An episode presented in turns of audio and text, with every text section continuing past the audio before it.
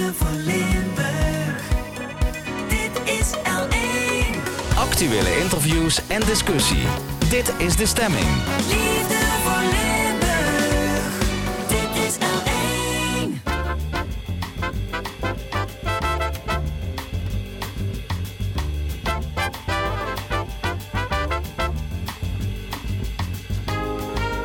De Stemming. Met Frank Ruber en Fons Geraerts.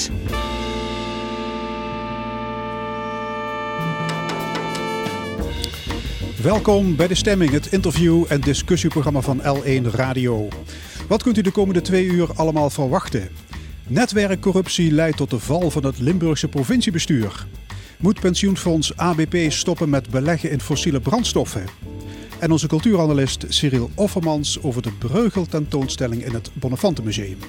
Meer patiënten beter helpen met minder geld. Moet, het ziek, moet de ziekenhuiszorg op de schop? En zo ja, hoe? Dat is ons onderwerp in het tweede uur. Dan ook de column van Jos van Wersch. En het panel discussieerde over het aftreden van het provinciebestuur, de formatie in Den Haag en andere actuele zaken. Tot één uur is dit De Stemming. Het werd vrijdag dan toch bijltjesdag in het gouvernement. Eerst dienden alle gedeputeerden hun ontslag in en daarna stapte ook gouverneur Bovens op. Provinciale staten zijn de voortdurende gevallen van belangenverstrengeling en vriendjespolitiek zat. En vinden dat het huidige provinciebestuur niet in staat is om schoon schip te maken. Dus moet een nieuw college en een nieuwe commissaris van de Koning zorgen voor een totaal andere en zuivere bestuurscultuur. Aan tafel de fractievoorzitters Marlou Jenniskens van D66 en Pascal Plusquin van de Partij voor de Dieren. Mariska Werry, fractievoorzitter van het CDA, wilde alweer niet komen. Dames, welkom. Wat een eh, ravage hebben jullie aangericht vrijdag. Nou ja, die ravage die, eh, die hebben wij niet aangericht natuurlijk. Dat is eh, eh, toch een gevolg van die jarenlange bestuurscultuur die er in het eh, gouvernement heerst. En een opeenvolging van eh, ja, integriteitsaffaires die blootgelegd zijn door het NRC achter elkaar. We hadden de inkt van het ene voorstel nog niet droog of het vo- volgende voorstel diende zich alweer aan. Met welk gevoel gingen jullie naar huis vrijdag? Met een zwaar gemoed ik. En eh, ik merk dat ik de afgelopen dagen hoor, of de afgelopen dag, hoor ik eh, wel vaker provinciale staten hebben eh, gedeputeerde staten of de gouverneur weggestuurd. En dat is wel, als we heel scherp zijn, niet het geval. Er lag een motie van wantrouwen van de PVV tegen het college en eentje gericht op de gouverneur. Die zijn niet in stemming gebracht. Ehm, maar Nee, ze zijn op basis van omdat het... ze wisten dat die motie zou worden aangenomen natuurlijk. Ehm, nou ja, kijk, bij bij het college van GS waren er vier partijen die het steunden. Als één partij zo'n motie indient, zijn er de PVV, dan weet je dat je meerderheid in principe weg is. Dus dat, ehm, dat is hun conclusie geweest. Ten aanzien van Bovens vind ik het persoonlijk echt ontzettend jammer. Eh, dat we toch ook als provinciale staten niet in staat zijn geweest om met elkaar dat gesprek eh, te voeren. En ten aanzien van die motie van wantrouwen merk ik ook wel heel erg. ehm, voor ons was dat geen uitgemaakte zaak. Sterker nog, we hebben vragen gesteld. eh, en, Wat was geen uitgemaakte zaak? Dat jullie die zouden steunen? Ja. Dat was Dus, geen zijn, dus het college is te vroeg opgestapt. Nou, het eh, college, denk ik, eh, heeft een rekensom gemaakt. Als de PVV wegvalt, is er geen draagvlak meer onder het college. Ehm, en ten aanzien van de gouverneur vind ik dat hij dit heel keurig, integer, netjes en, en zuiver heeft gedaan. Altijd eh, met eh, het beste voor Limburg in het oog. Daar heb ik heel veel waardering voor. Maar ten aanzien van die motie en het wegsturen van... eh, en die ravage, denk ik, waar, wat ik ehm, jammer vind... is dat we niet in staat zijn geweest daar een beter gesprek met elkaar over Nee, te Oké, voeren. maar het punt is dat het vertrouwen weg was. Dat zegt het college ook in een verklaring. Hè? We voelen geen vertrouwen meer. Zonder vertrouwen kunnen we niet werken. Was dat vertrouwen ook helemaal weg? Pascal Plusquin, Partij voor de Dieren? eh, dat vertrouwen in, in het college eh, was inderdaad eh, helemaal weg. Hè. We hebben natuurlijk eh Maar dan kun vragen je toch ook maar één ding doen, namelijk opstappen. Ja, dat klopt. Maar wat mevrouw Jenniskens zegt, hij hebt twee, eigenlijk er lagen twee moties. Hij hebt de motie tegen het college. Nou, en daar was echt wel de, ja, iedereen het over eens. Maar over de gouverneur was inderdaad een ander verhaal. Daar hadden wij ook heel graag het debat mee aangegaan. Maar dat vertrouwen was weg. Het was een, wat ik zei, een hele reeks affaires eh, achter elkaar. Dan zie je dat die portefeuilles verdeeld worden en dat stikstof bij een gedeputeerde partij het bestaan van stikstof, van de stikstofcrisis eh, eigenlijk ontkent. Ehm, en ook in de vragen die we hebben gesteld, hebben we 150 pagina's met antwoorden erop gekregen. Met een we hadden ook om een tijdlijn gevraagd en eh, ja, nog meer zaken. Ehm, maar daar zag je ook geen enkele zelfreflectie in van het college. En dat bleek ook ook weer uit de verklaringen die ze gaven bij het opstappen. Ook daar bleek geen enkele zelfreflectie uit. Nee, oké. Maar er zijn eh, allerlei integriteitsonderzoeken opgestart. Klopt. Jullie hadden ook kunnen wachten op de uitslag daarvan. Maar dat, dat wij, wat, wij hebben ook eh, eh, gewacht. Het college is vanzelf opgestapt. En we hadden best een pittig debat met ze aan willen gaan. Ja. En ik vind ook heel belangrijk dat die integriteitsonderzoeken doorgaan overigens. Want we moeten hier echt van leren. Dit is natuurlijk iets wat al decennia lang aan Limburg kleeft. Hè. Domus schreef het boek in, eh, in, in 96. Ja, 25 jaar geleden. Ja. Maar goed, dat verklaart wel de pissige reactie van gede- gedeputeerde Dritti. Die zei, er wordt geoordeeld zonder waarheidsvinding. Nou ja, goed, uit wat, wat ik opmaakte uit die 152 pagina's. En volgens mij heeft echt niemand van provinciale staten die 25 tot 30 eh, klappers Ja, eh, kunnen nakijken. 25 klappers met informatie. Onder geheimhouding. onder Ja, geheimhouding. Ja, wij hebben die niet in kunnen zien. Nee. Ja, maar er was ook een brief met 150 Maar pagina's. dat klopte toch dat er geen waarheidsvinding is gedaan? Nou, wat wij hebben gezien, en wij- wij vinden die integriteit heel belangrijk. Wat wij hebben gezien, hè, dat is natuurlijk die opeenstapeling van affaires. Maar wat wij ook zagen in die tijdlijn, is dat gewoon het college al eh, op de hoogte was. Deze affaire die strekt zich uit over meerdere portefeuilles overigens. Hè. Dat waren niet alleen... eh, Ja, maar jullie twee- wisten niet precies hoe de vork in de steel zit. Nou, bij nou, deze nou, het- IKL-affaire. Volgens Nou, mij eh, gaat het ja. ook om iets anders. Dit college bestuurde op grond van een meerderheid van vier partijen. Eén van die partijen stak er de, trok er de stekker uit. Eh, en ik begrijp ehm, de emotie ehm, die überhaupt heel veel eh, eh, wel echt aanwezig was in het debat van afgelopen vrijdag en ook in die verklaring. Ehm, ik heb daar zelf ook wel in die zin een moeite mee gehad, omdat ik ook wel dacht. in eerste instantie dat er een. er wordt gesproken over een politieke lastercampagne en dat soort termen. Die vond ik persoonlijk ingewikkeld. Ehm, eh, maar eh, ten aanzien van het college. Het college is gevallen omdat er vier partijen steunden. Eentje trok haar steun in. Daarmee was er geen steun meer voor het college. Ten aanzien van de gouverneur is dat een ander verhaal. En de vraag die Maar het college is toch ook weggestuurd door jullie? Ruud Borlet, gedeputeerde van Ja 21. We zijn gestruikeld over kiezelsteentjes. Ik neem aan dat hij met kiezelsteentjes onbenulligheden bedoelt. Waren dat ook kiezelsteentjes? Nou ja, in die zin, als je, eh, er zat veel emotie in dat betoog. En ik, gun ook, eh, ik denk dat het goed is, eh, iedereen heeft recht op zijn eigen mening, maar niet op zijn eigen feiten. En in die zin, ehm, eh, dit is het, ik ben twee jaar statenlid, dit is het vierde dossier op rij. Misschien zelfs het vijfde als je er eentje buiten onze invloedssfeer meerekent. Daar zit, eh, eh, daar zit een heel kritisch parlement tegenover je. Eh, dus ik zou dat zelf niet kwalificeren als kiezelsteentjes. Maar dat zijn zijn woorden en zijn opvatting. Maar volgens mij, we, we kunnen soebatten over wie heeft wie weggestuurd. Feit is in ieder geval dat het college zelf is opgestapt. Ze hebben de tweede termijn niet meer afgewacht. En wat ik zelf wat ik persoonlijk wel spijtig vind is, en waar ik kritisch op was, we hebben vragen gesteld twee weken geleden. Slechts een deel daarvan is eh, eh, beantwoord. We hebben er heel weinig reflectie in gezien. Het college heeft telkens gezegd, we moeten eerst alle feiten weten voordat we antwoord kunnen geven. Terwijl op sommige vragen wel een antwoord te geven was. Er waren meer zure reacties van gedeputeerden Robert Hausmans. Er is sprake van een integriteitsframe. Eh gedeputeerde Carla Brugman, ex-GroenLinks. De wereld staat in brand en wij houden ons met dit soort dingen bezig. Nou, dan, begrijp, heeft eh, mevrouw Brugman niet begrepen hoe belangrijk integriteit is voor de kwaliteit van het openbaar eh, bestuur. En voor de democratie, voor het functioneren van de democratie. Voor- Ik betreurde die reactie van mevrouw Brugman.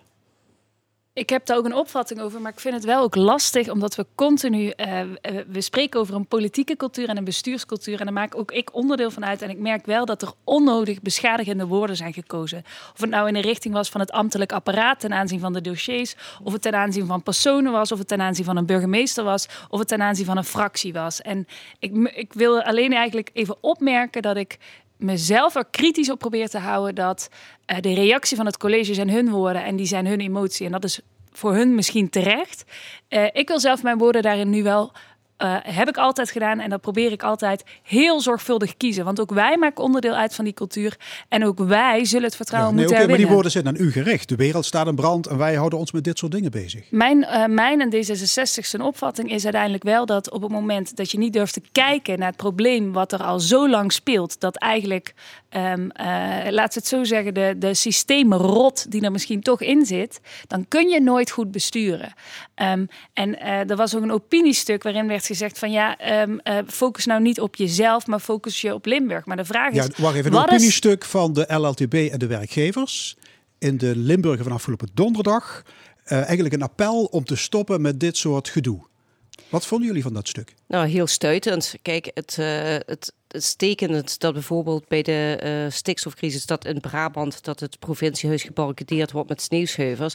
en dat in Limburg de, eh, de boze boeren werden ontvangen met koffie en vlaai. En het zegt ook iets over de toegang die de landbouw ook altijd heeft gehad in dit provinciehuis. En ja, wat ik heel erg vind is dat, het, dat deze kwestie ook een natuurorganisatie betrof. Hè. Deze, deze eh, oud-gedeputeerde die harde meer geld uit het provinciehuis bij elkaar eh, dan dat eh, de minister-president eh, verdient.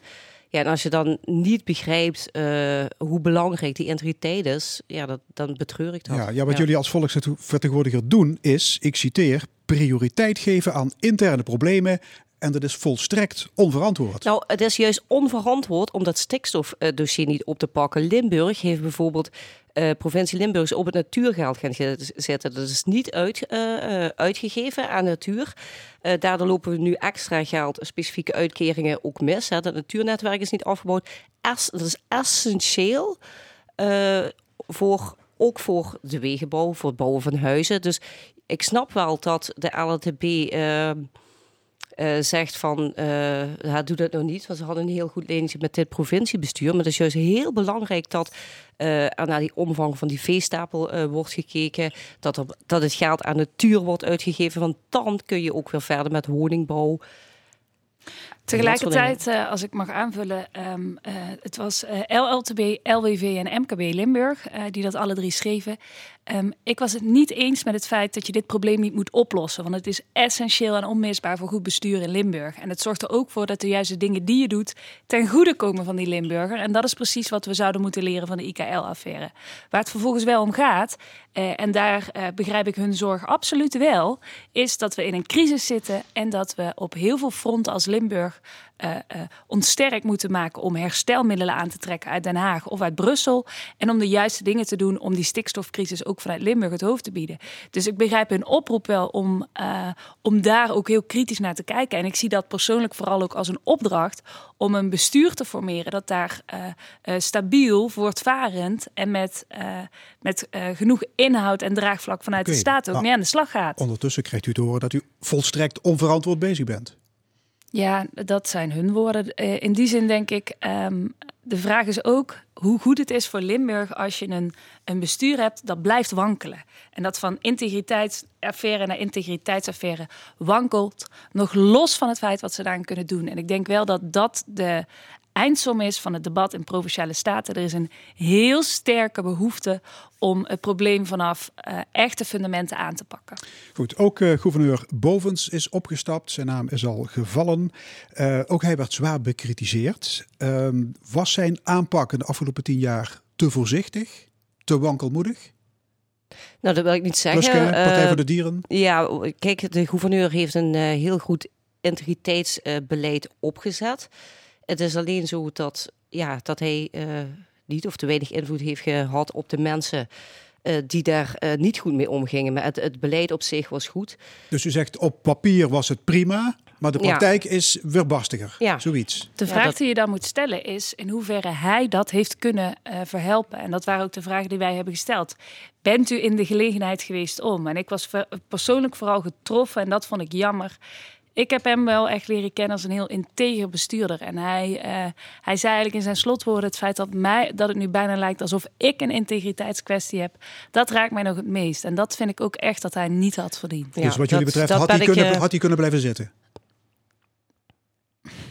Het antwoord daarop is denk ik dat we vragen hebben gesteld en dat provinciale staten Nee, ja, ja of nee? Ik had die antwoorden af willen wachten. Ik ook. Het eh, extra parlementaire college is weg. Eh, is daarmee dit construct ook van de baan? Of nou, niet? wat, wat eh, de Partij voor de Dieren betreft niet. Wat we hebben gezien bij die vorming, heb je, hebt natuurlijk een polarisatie. Daarom is dit was geen andere oplossing in twee jaar geleden. Eh, Ja, dat eh, ben ik niet helemaal met eh, Ja, mevrouw laten we Plusquet even, eens. even Ah, uitpraten. Kijk, wat, wat er is gebeurd, is dat er eh, vijf gedeputeerden vaststonden. En dat er twee extra parlementairen bij zijn gekomen. En als je het echt extra parlementair eh, zou doen, dan zien wij daar wel eh heel in. Dus dat construct moet opnieuw op tafel komen en worden ingevuld. Daar staan wij zeker Of voor moeten open. jullie, moeten jullie helemaal opnieuw beginnen, van voor af aan? Nou, de Kan vraag is niet. natuurlijk, wat Waarom- ga je, hoe ga waarom je kan dat niet? Ja, nou, Ja. D66. Nou ja, kijk, we, we vergeten wel eens in al onze... We zaten tussen de 25 klappers en iedereen waande zichzelf een, een, eh, Pieter Omtzigt... en voor weet iedereen weer een Rutte-doctrine. Wij krijgen geen nieuwe verkiezingen, dus we zullen het met elkaar moeten doen. Dat heb ik ook in het debat gezegd. En dat is wel iets waar ik me nu ook zorgen maak... als ik zie hoe de verhoudingen liggen en hoe gepolariseerd ons debat was. Ehm, waar het om gaat is dit. De cijfers zijn nog altijd hetzelfde. Er kan een stabiele coalitie gevormd worden of er kan een extra parlementair, veel meer een zakenkabinet gevormd worden. En in die zin denk ik dat het allerbelangrijkste is, en dat vonden wij de vorige keer ook al toen dit college tot stand kwam, dat dat open en transparant eh, gebeurt en dat dat begint vanuit de inhoud en vanuit competenties. Dat hebben we de vorige keer voorgesteld. Toen was het al ingevuld, waren alleen nog twee vacatures die toen geweigerd zijn door een heleboel partijen. Nu zou je eigenlijk moeten zeggen, gelet op de urgentie en ook die oproep die we hebben gehoord, we beginnen bij de inhoud. Dat zijn de grootste uitdagingen voor Limburg. Waar kunnen wij de verbinding zoeken en niet de onderlinge verschillen? En vervolgens kunnen we dan een opdracht formuleren waar ofwel een onpartijdig eh, eh, eh, groep mensen geworven worden op competenties met een advertentie in de Limburger voor mijn part. Of welke mensen kunnen samen een akkoord schrijven waar iedereen het over eens is. Want wat het aller, aller, allerbelangrijkste voor Limburg nu wel is, is stabiliteit da- en daadkracht. En daar moeten we echt iets mee. U zei vrijdag in uw eerste termijn, ik snak naar nieuw leiderschap. Mhm. Ik heb zo vermoeden dat Sigrid Kaag de inspiratiebron is geweest. Maar zij bedoelde niet zozeer nieuwe poppetjes, maar een andersoortig leiderschap. En dat is Hoe, hoe moet je dat in het gouvernement vormgeven? Door te beginnen vanuit de inhoud. We hebben genoeg uitdagingen. We hebben een eh, coronacrisis, we hebben een kansencrisis, we hebben een klimaatcrisis, we hebben een stikstofprobleem. Volgens mij kan je heel goed met elkaar afspreken wat zijn de twee belangrijk, of de, de belangrijkste zaken voor de komende twee jaar. En waar kunnen we samen toch het midden gaan vinden. Dat zou het eerste zijn. En vervolgens, welke personen kiezen we Oké, daarbij? maar het gaat ook om een nieuwe bestuurscultuur. En moet je dan beginnen met het buiten de deur houden van het CDA? Nou, daar hebben ze zelf voor gekozen. En ik vind wel dat die bestuurscultuur en inderdaad die uitdagingen van deze tijd, zoals die stikstofcrisis, klimaat, biodiversiteitscrisis, woningcrisis, dat die centraal moeten staan in zo'n programma. En dat je inderdaad op basis daarvan mensen zoekt die eh, competenties hebben. Ik geloof er persoonlijk niet in ook dat het, eh, eh, ook de politieke Limburg er beter van wordt als we elkaar zo vliegen blijven afvangen. Als we elkaar blijven bestrijden op echt het meest lage en persoonlijke niveau. Ik heb daar moeite mee en ik wil daar eh, waar mogelijk, zo snel mogelijk en zoveel mogelijk afstand van doen. En ik denk wel dat het belangrijk is dat je dan eerst ook heel kritisch kijkt. Waar is het mis? Feiten op tafel en daarop handelt. Eh, en dat, eh, dat is ook een opdracht die er ligt voor Provinciale Staten. Maar ook nu zullen we eerst moeten bedenken, hoe gaan wij verder? Want we hebben geen college meer en slechts een waarnemend gouverneur. Hebben jullie vrijdag een goede daad verricht?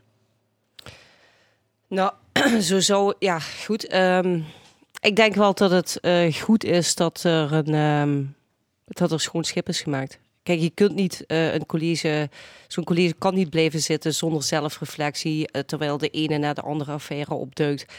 Maar het voelt, eh, dit gaat je niet in de koude kleren zitten. Ik denk dat wij allebei met een heel zwaar gemoed ook naar huis zijn gegaan.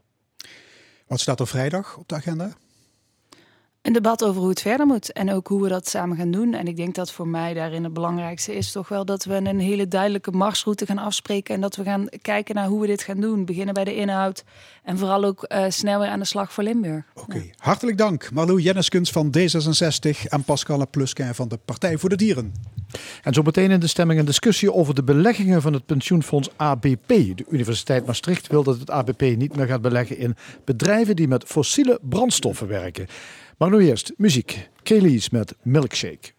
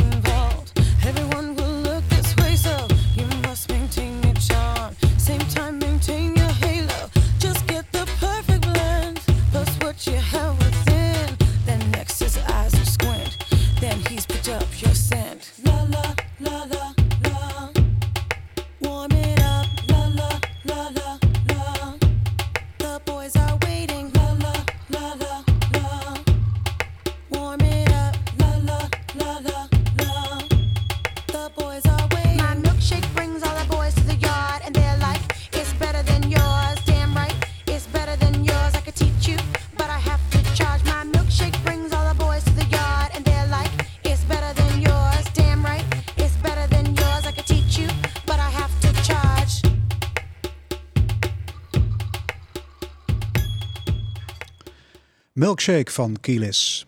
De Universiteit Maastricht vindt dat pensioenfonds ABP te weinig doet voor het klimaat. In een brief vraagt ze het ABP om te stoppen met beleggen in bedrijven die actief zijn in fossiele brandstoffen. Want de klimaatcrisis is een van de grootste bedreigingen voor de samenleving. Volgens het pensioenfonds, met een vermogen van 491 miljard euro, is het niet eenvoudig om 1, 2, 3 van koers te veranderen. We gaan erover discussiëren de stemming met Martin Paul, bestuursvoorzitter van de Universiteit Maastricht, en Menno Snel, voormalig staatssecretaris en nu bestuurslid van het ABP. Ja, welkom allebei. Eh, meneer Paul, u maakt zich zorgen over de investeringen dus van het ABP. Eh, voor alle duidelijkheid, alle universiteitsmedewerkers die dragen hun pensioenpremie af aan dat fonds. Zeker, en die maken zich zorgen om. Ik sta natuurlijk voor mijn organisatie, voor 4500 medewerkers en 20.000 studenten, waarvan velen ook misschien nog toekomst uh, tegen deelnemen aan dit pensioensfonds. En daarom hebben we ook een brief gestuurd op verzoek van onze academische gemeenschap. Ja, want hoe gaat dat dan? Er is, eh, het borrelt, zal maar zeggen, in het bedrijf, in, in, onder, eh, onder de universiteitsmedewerkers? Ja, zeker, en studenten. De, we noemen dat, we zijn een academische gemeenschap. Dat is dan een onderwerp trouwens niet alleen in richting van pensioensfondsen, maar ook als, universitaire organisatie uh, zijn we natuurlijk bezig. Wat doen wij voor duurzaamheid? We hebben mede geïnvesteerd in een zonnepark voor energie. We hebben een actief lichtbeleid. Dat is ook wat bij ons in de organisatie speelt, maar natuurlijk ook in relatie tussen ons en uh, de beleggers van pensioensfondsen die voor ons verantwoordelijk zijn. Ja, en jullie hebben dus eens gekeken naar wat doet dat ABP eigenlijk met ons pensioengeld. En dan kwam die erachter. Dat ze ja, dat is een beetje te kort door de bocht. Ja? We hadden al een jaar geleden hadden we de voorzitter van ABP uitgenodigd voor een discussie. En, en uh, die heeft ook keurig uitgelegd wat het beleid is. Wat wij willen en wat onze organisatie wil meer daarvan weten. Wij willen ook duidelijk nog meegeven dat uh, divestment een van de belangrijke opties is die we kiezen. En we willen vooral de dialoog aanzwengelen en transparantie hebben. Om in een pensioensfonds kunnen niet de, de, de, de individuen beleggen zoals ik als ik dat bij, bij een, uh, op een bank kan doen. Ik ben afhankelijk van de asset managers van pensioensfondsen. En daar ja. moeten we een dialoog over hebben. Ja, want u heeft nu uh, u heeft de indruk dat het pensioenfonds, het ABP, investeert in bedrijven die werken met fossiele brandstoffen. En daar bent u niet blij mee. Uh, nou ja, omdat klimaat, uh, de klimaatcrisis een belangrijke crisis is, zijn we daar uh, toch van mening dat dat sneller en beter zou kunnen. Ja, Menno Snel, ook goedemorgen. U zit in Amsterdam. Uh, in Den Haag, maar... Uh, in Den Haag. Nou, dat is ongeveer, ongeveer net zo ver van Limburg als Amsterdam. Uh, u heeft een grote beleggingsportefeuille. Die bedraagt, het is zo net gezegd, ja, bijna 500 miljard. Ik rond het dan naar bovenaf ja. iets. Ehm, gaat u in bedrijven in gesprek over verduurzaming? Ja, ja, zeker. En misschien moet ik beginnen door te zeggen dat de brief die we van de heer Paul hebben gekregen namens al zijn medewerkers en studenten is ook niet de enige brief uh, die we op dit punt krijgen. En, en laat ik vooropstellen dat wij dat enorm waarderen. Hè? Dat uh, onze deelnemers laten horen wat zij belangrijk vinden. Uh, hoe wij als ABP uiteindelijk hun pensioen beleggen. En En ze hebben gewoon gelijk. Eh, zij maken zich zorgen om een leefbare wereld waar zij straks hun pensioen in moeten gaan genieten. Zij vinden het klimaatbeleid ontzettend belangrijk. En zij zien ook dat de manier waarop we het nu aan het doen zijn eh, met elkaar in de wereld niet leidt tot zeg maar eh, de maximaal anderhalve graad die we in Parijs hebben afgesproken. hè. We, we steven misschien wel af op 4% eh, opwarming van de aarde. Ja. Dus Is- is- eh, is- wij, moeten, wij ja, moeten Is, eh, is dat dus om, mee aan de slag. ja, dus klimaat, duurzaamheid, is dat onderwerp van gesprek in de boardroom als jullie het hebben over de beleggingsportefeuilles? Continu. Sterker nog, kijk, vroeger was het zo, dan keek je naar hebben we goed rendement en wat is het risico, wat zijn de kosten. En tegenwoordig is zeg maar een integraal deel van het kijken naar beleggingen, is ook wat betekent het voor het klimaat of voor de mensenrechten, hè, voor de zogenaamde ESG-criteria. Dus dat is een integraal manier waarop wij tegenwoordig naar beleggen kijken. En, en dat is ook belangrijk. Kijk, vroeger moest je misschien nog een keuze maken van willen we of zeg maar, goed beleggen, groen beleggen, of willen we een hoog rendement. En wij geloven er eh, helemaal in dat die twee dingen samengaan. Ja. En dat, in dat opzicht denk ik dat we ook de brief en alles wat in de brief staat die de heer Paul ons heeft gestuurd, dat we daar gewoon mee eens zijn. En dat we alleen nog kunnen afvragen, en dat is misschien het, het thema van vandaag, kan je dat het beste doen door nu te stoppen om te beleggen in alles wat met fossiel te maken heeft? Of probeer je inderdaad via dialoog en engagement, zoals je dat noemt, de bedrijven mee te nemen in die eh, broodnodige verandering? Ja, Martin Paul, eh, als ik eh, dus eh, ja, hoor hoe het ABP denkt over beleggen, dan zou je zeggen, er is eigenlijk niet veel aan de hand. Want ze komen eigenlijk al u tegemoet. Ze zitten eigenlijk op dezelfde lijn. Ze vinden het ook belangrijk. Nou ja, dat is toch een, een goede punt. De vraag die wij ook in die brief geformuleerd hebben, eh, we zien al die acties, maar wat gebeurt als het niet lukt? En daarom hebben we ook gezegd, wij, wij, wij verzoeken ABP op termijn dan ook even te stoppen. Is, is ABP bereid, als het niet lukt met de Parijs klimaatdoelen, dit ook te doen? En herinnert mij, toen ik een eh, student was zelf en een jonge onderzoeker in Duitsland, daar hadden we dezelfde discussie over tabakindustrie. Eh, ook, eh, en Maar dat was ook, wat- wat- wat- ja, wat en bedoelt zijn mee gestopt en dat ging ook goed. Ja, maar wat, wat bedoelt u met als het niet lukt? Nou, als, kijk, eh, we hebben afgesproken dat we de Parijs klimaatdoelen willen bereiken. We weten dat ABP als belegger met andere beleggers in gesprek is met grote bedrijven om die klimaatdoelen te bereiken. Maar wat, hoe meten wij dat het invloed heeft? En wat gebeurt als, als, als we zien dat het dan niet eh, geen invloed heeft of zeer beperkt invloed heeft? Ja. Zijn we dan bereid ook te stoppen? Dat is gewoon de vraag die we in die brief formuleren. U bedoelt of het ABP ook bijvoorbeeld be- morgen Ja. bereid is om te stoppen, om te investeren in grote... Als, al- als, het, al- als het op die manier niet lukt. Kijk, Ja. die aanpak begrijpen we, dat is ook een, een, een eh, ja, begrijpelijke aanpak. Maar wat gebeurt al, als we daarmee geen succes hebben? Is dan stoppen met investeringen ook een optie?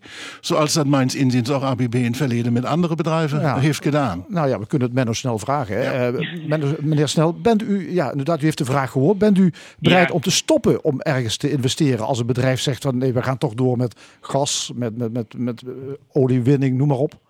Ja, nee, een, heel terechte vraag. Hè. Dus je moet je afvragen als je dezelfde doelen hebt met z'n allen. Hè. In 2050 willen wij een portefeuille hebben die volledig klimaatneutraal is. En daarvoor hebben we ambitieniveaus in, in, in 2030 en ook wel echt doelstellingen voor de komende jaren.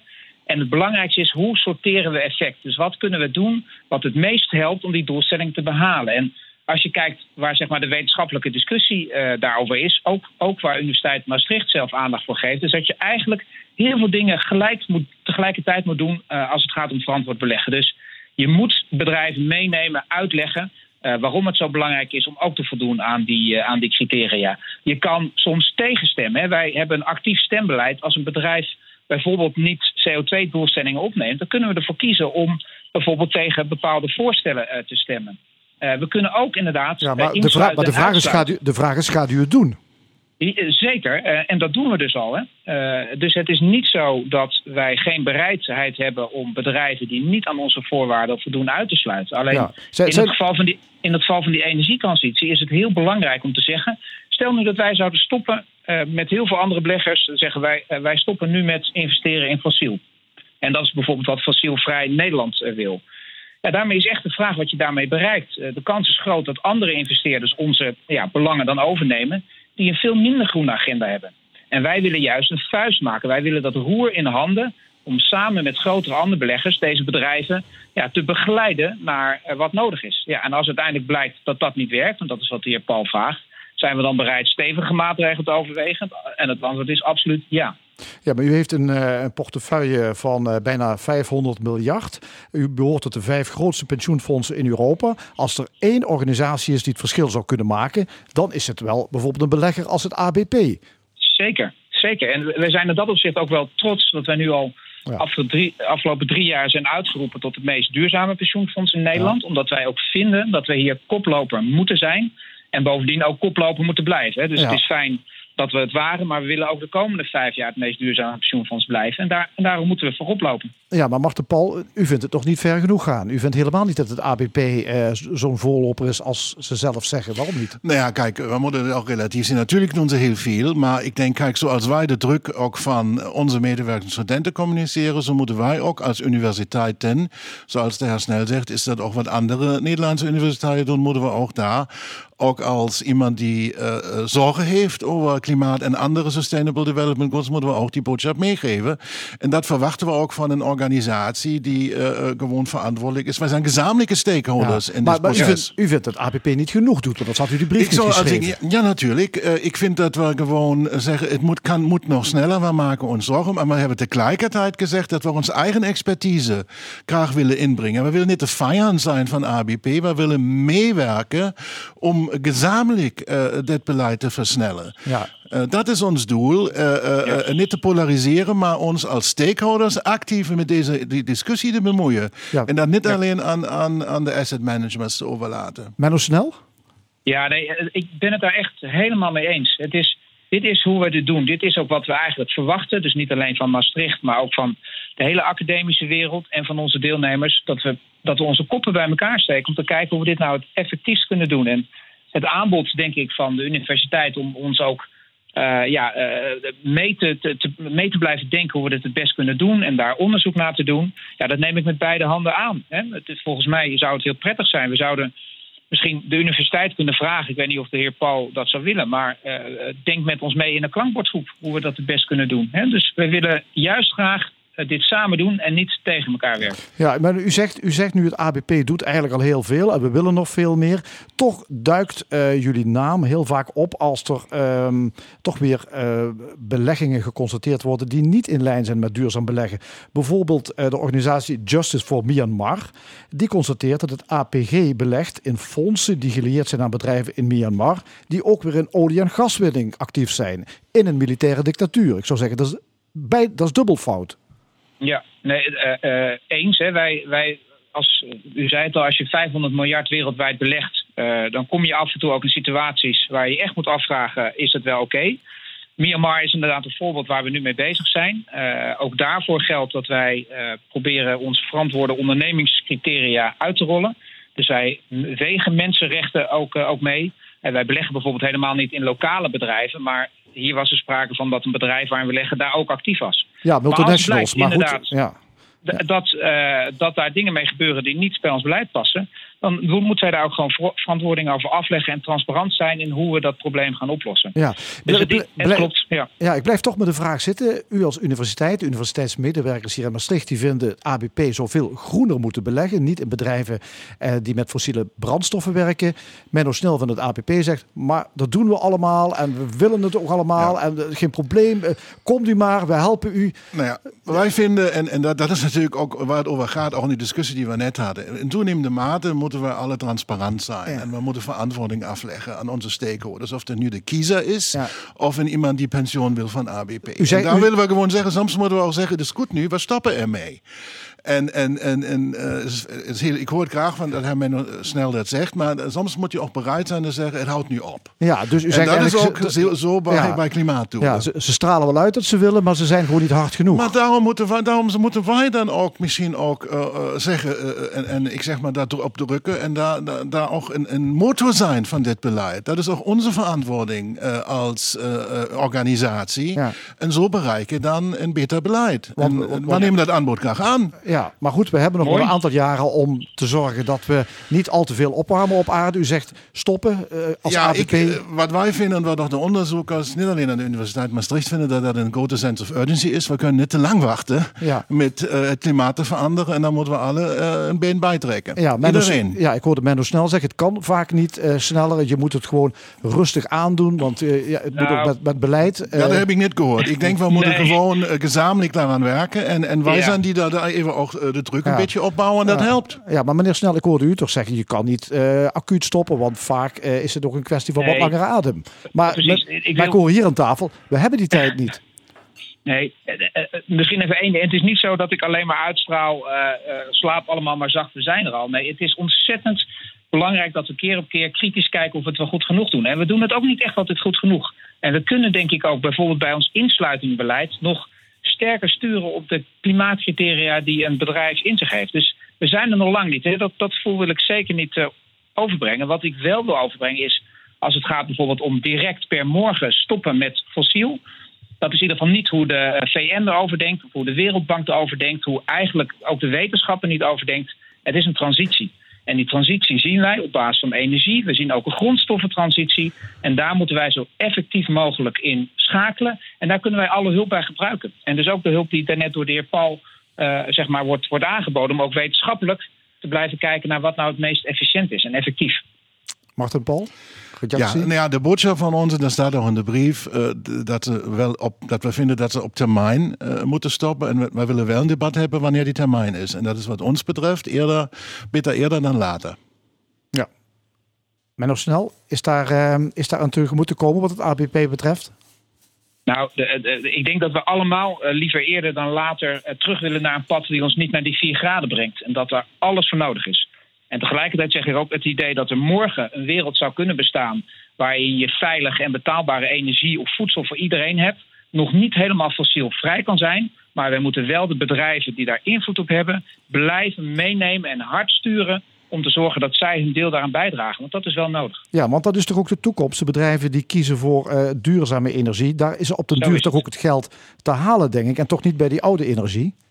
Nee, maar daar heeft u helemaal gelijk in. Alleen dat is, eh, mijn enige punt is, dat is niet morgen al bereikt. Dat is een transitie. En die transitie moeten we versnellen en moeten we ondersteunen en moeten we ze aanjagen. En daarom zijn we ook zo blij eigenlijk met de manier waarop de Universiteit Maastricht ons ook aanjaagt om hier vooral eh, ambitieus in te blijven. Want dat willen we ook. Ja. Heeft u niet de indruk dat u doodgeknuffeld wordt? Eh, ja, dat is ook leuk. Maar ik heb even nog een vraag. Eh, waarom dit het volgende? Is het mogelijk? Kijk, we hebben natuurlijk Ja. eh, eh, dat, dat, dat ook mensen die een pensioen willen ontvangen kunnen kiezen. Zeggen, ik wil eh, alleen een pensioen ontvangen van- met een fossielvrij beleggingsprofiel. En anderen doen dat Ja. misschien minder. Zoals ik dat nog bij een bank kan doen, dan kan ik ook Ah. kiezen. Is dat een optie voor de toekomst? Nou, ik weet niet of u dat aan mij vraagt, maar dat, Lijkt me dat wel, is een heel, nieuw, een heel nieuw pensioenstelsel waar Ja, we niet meer in gezamenlijkheid kunnen beleggen, maar individueel. Dat Nou goed, zeg, Ik stel, ik stel voor dat we dat een andere keer bespreken. Nou, daar dan. kunnen we in de toekomst bespreken. Ja. Ja, oké. Dank u wel. Eh Martin Pol, voorzitter van het college van bestuur van de Universiteit Maastricht. En Menno Snel, bestuurslid bij het ABP. Zometeen in de stemming onze cultuuranalist Cyril Offermans. Hij bezocht de tentoonstelling Pieter Breugel en tijdgenoten in het Bonnefante Museum in Maastricht. Eerst Sam Cooke, A Change is Gonna Come.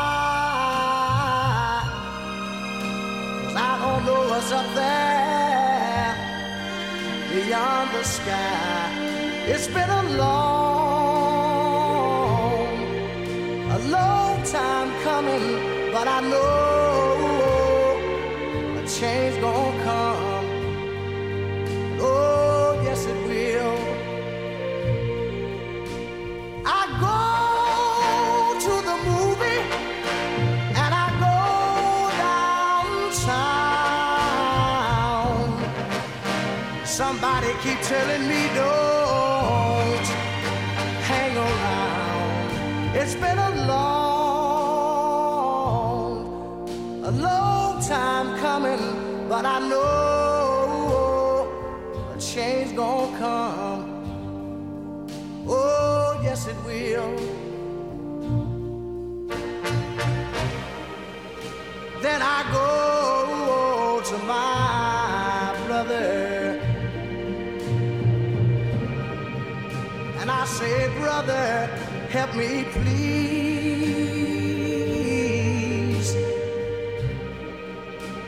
But he winds up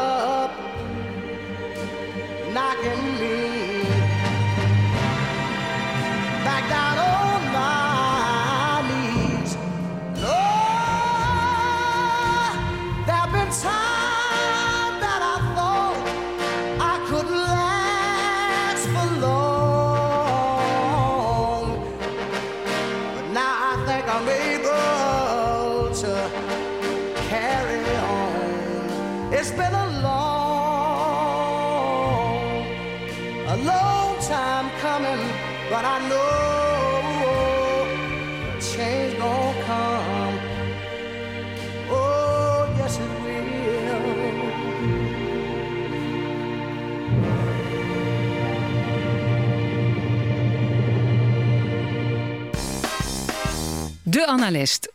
Vandaag onze cultuuranalist Cyril Offermans.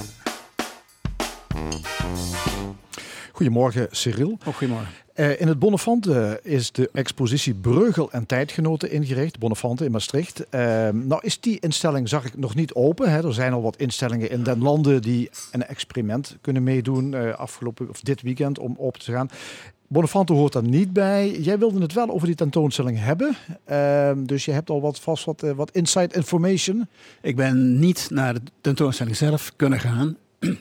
eh, om de juist genoemde reden. Ehm, maar Bonnefante doet ook mee aan dat experiment waar je het juist over had. Ja, maar iets Alleen later. iets later. komt nog, 1, ja. 2, 23 april Mhm. geloof ik. Dus dat is niet komende week, maar de week daarna. Maar ehm Bonnefante heeft een soort brochure, tentoonstellingsbrochure gemaakt. Online gezet. En daar kun je de hele inrichting en alles wat over te zeggen valt eh, bekijken. En ook natuurlijk de, de begeleidende teksten lezen. Ja. En dat heb ik eh, gedaan eh, met in mijn achterhoofd wat ik al van Breugel wist en wat ik van hem gezien had. En dan heb je toch een beetje een kader waarbinnen je dat allemaal kunt beoordelen. Ja, Breugel en Tijdgenoten met als ondertitel Kunst als verborgen verzet? Vraagteken. hè? Ja, ja. Ja. Is er een, trouwens is er iets van een groot Breugeljaar? Of komt er iets Breugel, groots Breugeliaans aan of zo? Nou, ehm Breugel is in 1569 overleden. Dat was twee jaar geleden, 450 jaar geleden. Oké. Toen was er in het buitenland, met name in Wenen, waar men enorm veel Breugels heeft, eh, een hele grote en opzienbarende expositie. Eh, die ging gepaard met ook hele belangrijke uitgaven, een hele dikke catalogus met veel eh, actuele studies. Maar ehm, nu dus niet. Er is geen speciale eh, aanleiding om het nu voor Breugel te hebben. Maar goed, de man is belangrijk genoeg om hem altijd aandacht te schenken. Ja, in Nederland kennen we eh, de nationale kunsthelden vooral goed. Hè? De 17e eeuwers, noem maar de Rembrandt, Frans Hals, Jan Steen. Hè? Ons onderwijs is wat dat betreft erg nationaal georiënteerd. Ja, zeker. Eh, en als je dan zegt Breugel, dan denken veel mensen, ja, ik ken zijn naam natuurlijk wel, maar die zit toch bij ons wat minder op het netvlies Ja. dan de, sch- de schilders die ik noemde. Hè? Ja. Dus misschien moet je even uitleggen, Breugel, er waren er trouwens ook nog meer, hè? dus het maakt het allemaal wat ingewikkeld. Ja, nee, daar heb je volkomen gelijk in. Het is inderdaad zo dat wij heel erg eh, geconcentreerd zijn op de 17e eeuw. Ehm wij weten hier in Nederland veel minder, zowel van de Vlaamse primitieven, die overigens dan onrecht is op eh, dat woord primitieve eh, met zich meedragen. Ehm, maar ook van Breugel weten we hier veel minder dan eh, onze Vlaamse buren. Ehm, ja, dat heeft waarschijnlijk toch te maken met het simpele feit dat hij vooral in Antwerpen en Brussel gewoond heeft. Hoewel hij in de buurt van Breda geboren schijnt te zijn. Er is weinig over hem bekend. Maar dat hij eh, in een dorpje dat Breugel heet, vlakbij Breda geboren, is daar toch wel min of meer vast. Is op een gegeven moment naar eh, Antwerpen verhuisd. Heeft eh, over zijn jeugd is heel weinig bekend. Heeft wel, wat wel zeker is, is dat hij een reis naar Italië gemaakt heeft, wat in die tijd gebruikelijk was. Maar dat hij daar veel minder Italianiserende eh, invloeden van heeft ondergaan. Heeft zich eigenlijk eh, nauwelijks met de renaissance kunst, waar hij toch als het ware eh, direct mee te maken kreeg in Italië, heeft hij zich nauwelijks mee bezig gehouden. Eh, maar hij moet wel waarschijnlijk, en dat is op zich wel een interessant feitje denk ik, op de terugweg is hij over de Alpen gereisd. Ehm, hij is twee jaar in Italië geweest, in Rome, Napels, helemaal in het zuiden, Sicilië. Ehm, op de terugweg is hij in elk geval via de Alpen gekomen. En daar is hij to- totaal onder de indruk geraakt van de vergezichten die de, het gebergte hem eh, boden. Of bood, moet ik zeggen. Eh, dat is in zijn latere werk, eigenlijk is hij pas begonnen met schilderen in 1562. Heeft eigenlijk maar zeven jaar van zijn leven echt geschilderd. Tussen 1562 en 1508, 1569. En in die tijd is zo ongeveer alles wat we van hem weten ehm, eh, gemaakt. En, maar dus die, die Alpenvergezichten hebben zijn blik en zijn werkwijze vanaf dat moment heel sterk beïnvloed. In die zin dat hij landschappen is gaan schilderen. ehm, dat hij met name in die landschappen een soort compositie heeft aangebracht. Waardoor het mogelijk is om altijd een soort vergezichten te krijgen. Alsof je op een bergtop staat of alsof je in het heuvelland bent. Dus het is een, eigenlijk is het een on-Vlaams landschap. Want Vlaanderen is bijna helemaal vlak, net als Nederland. Al zitten er wat kuitenbijters in, zoals we als wielrenner allemaal weten.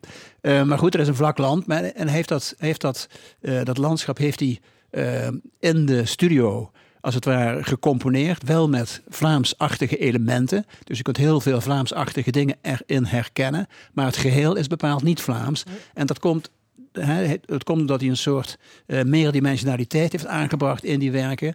eh, waardoor je heel veel. eh, als, dat je- waardoor je heel ver kunt kijken, heel veel vergezichten in die landschappen ziet, enzovoort. En dat is een van de heel, belangrijk, heel belangrijke eigenschappen van zijn schilderkunst. Dat Ja. ook Ja, ja en ik, even naar de tentoonstelling die Ja. er dus gaat aankomen. Hè, mogen we toch hopen. Binnenkort gaat het Bonnefante natuurlijk toch open. Ja. Breugel en tijdgenoten. ehm, heeft het Bonnefante voldoende breugels in bezit om daar een hele tentoonstelling aan te wijden? Nee, dat niet. Ehm, er is sowieso heel weinig werk van Breugel dat buiten eh, Oostenrijk en eh, een paar andere landen eh, be- bestaat. In Nederland is er maar één groot schilderij van hem te zien. Dat is de Toren van Babel in het uh, in en Beuningen in Rotterdam. Van zover ik weet heeft uh, niets van uh, Pieter Breugel de Oude, want over hem hebben we het dan. Maar het, kom, of het komisch is niet het goede woord, maar in ieder geval in Maastricht heeft men wel een aantal uh, schilderijen geleend, denk ik toch vooral, in bezit. Die nu geëxposeerd worden. En dat zijn kopieën of varianten die de zoon van Breugel, uh, Pieter Breugel de Jonge, want we hebben het zojuist over Pieter Breugel de Oude of de Oudere gehad. Dat is eigenlijk de grootheid. Hè? Uh, heeft twee zoons gehad die uh, um, aan het eind van zijn leven zijn geboren, hem dus nauwelijks gekend hebben, maar die wel, en die ook veel minder getalenteerd waren dan de vader, maar die wel heel veel geld verdiend hebben en ook bijgedragen hebben aan de roem van Pieter Breugel de Oude, door kopieën van zijn werk te maken. Een aantal van zijn beroemdste schilderijen, er zijn wel 20, 30, 40 kopieën van gemaakt, die over heel Europa zijn verspreid en die ook, ja, wat ik al zei, van een groot deel aan de roem van de vader hebben bijgedragen. Ja. En daarvan zijn er een paar te zien, een paar van die kopieën zijn te zien in Maastricht. Ja, de ondertitel is Kunst als verborgen verzet. Ja. Hoezo zit er verzet in die ja, schilderijen? Ja, nou dat... Of uh, zou het erin kunnen zitten? Ja, precies. Dat, dat vond ik eerlijk gezegd ook een beetje een uh, merkwaardige invalshoek. Um, dat, dat, dat, dat, dat vind ik eigenlijk een, eigenlijk een geheel verkeerde manier van kijken naar die schilderijen. Maar goed, uh, de, in, de, in de begeleidende teksten heeft men het over uh, wapens die op een banier zouden staan. Heel misschien zou dat kunnen wijzen op, maar het is met zoveel onzekerheid om, uh, omgeven ja. dat ik het... Het gaat bijvoorbeeld over de kruisgang van Jezus Ja. en dan zijn er bijvoorbeeld wapenschilden die herinneren aan de Oostenrijkers op dat moment. Ja. En dan wordt gesuggereerd, zou wel kunnen zijn alsof de, de schilder uh, eigenlijk die Oostenrijkers als de, de, de bozaarden neerzet. Ja. Hè? Dus eigenlijk een soort politiek ja. pamflet hiervan maakt. Ja, ik, heb, ik zou liever, dat, dat, dat is het dus absoluut niet. Het is helemaal geen politiek ja. pamflet. Ik had liever dat men zou attenderen op het belang van die schilderijen in pictorale zin, in schilderkunstige zin. En dan valt er heel veel over te zeggen. Um, het, het, het, bijvoorbeeld het feit dat Eh, een van die schilderijen gaat over de kruisdraging. Dan zie je Christus met het kruis op de rug eh, in, een, in een heuvelachtig landschap naar Golgotha gaan. Eh begeleidt er heel veel mensen. Maar het, het, het, het opmerkelijke is dat dat helemaal geen christelijk schilderij is. Wel een, het, is wel ontleend aan het, eh, Nieuwe, het verhaal in het Nieuwe Testament daarover.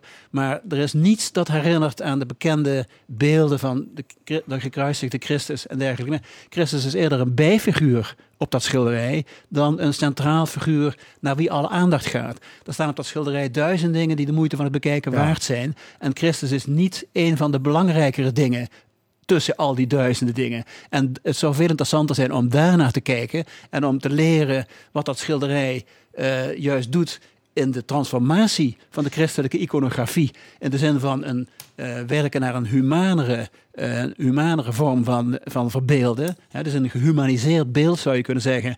En in die zin is het veel belangrijker dan dat je gaat kijken naar een enkel detailtje dat misschien mogelijkerwijs en dan ook nog alleen door de zoon ooit aangebracht is. Maar is, het gaat om hele kleine futiliteiten eh, op, die, op die schilderij. Ik vind, ik vind dat een, een gezochte invalshoek, erg modieus. Daar zou ik niet aan mee gedaan hebben. Nee, dat is echt bedacht vanuit de 21ste eeuw. En Ja, dat precies. En, en dan, dan ontgaat je datgene wat nou juist wel van belang is. Het is een anachronistische manier van kijken naar schilderijen.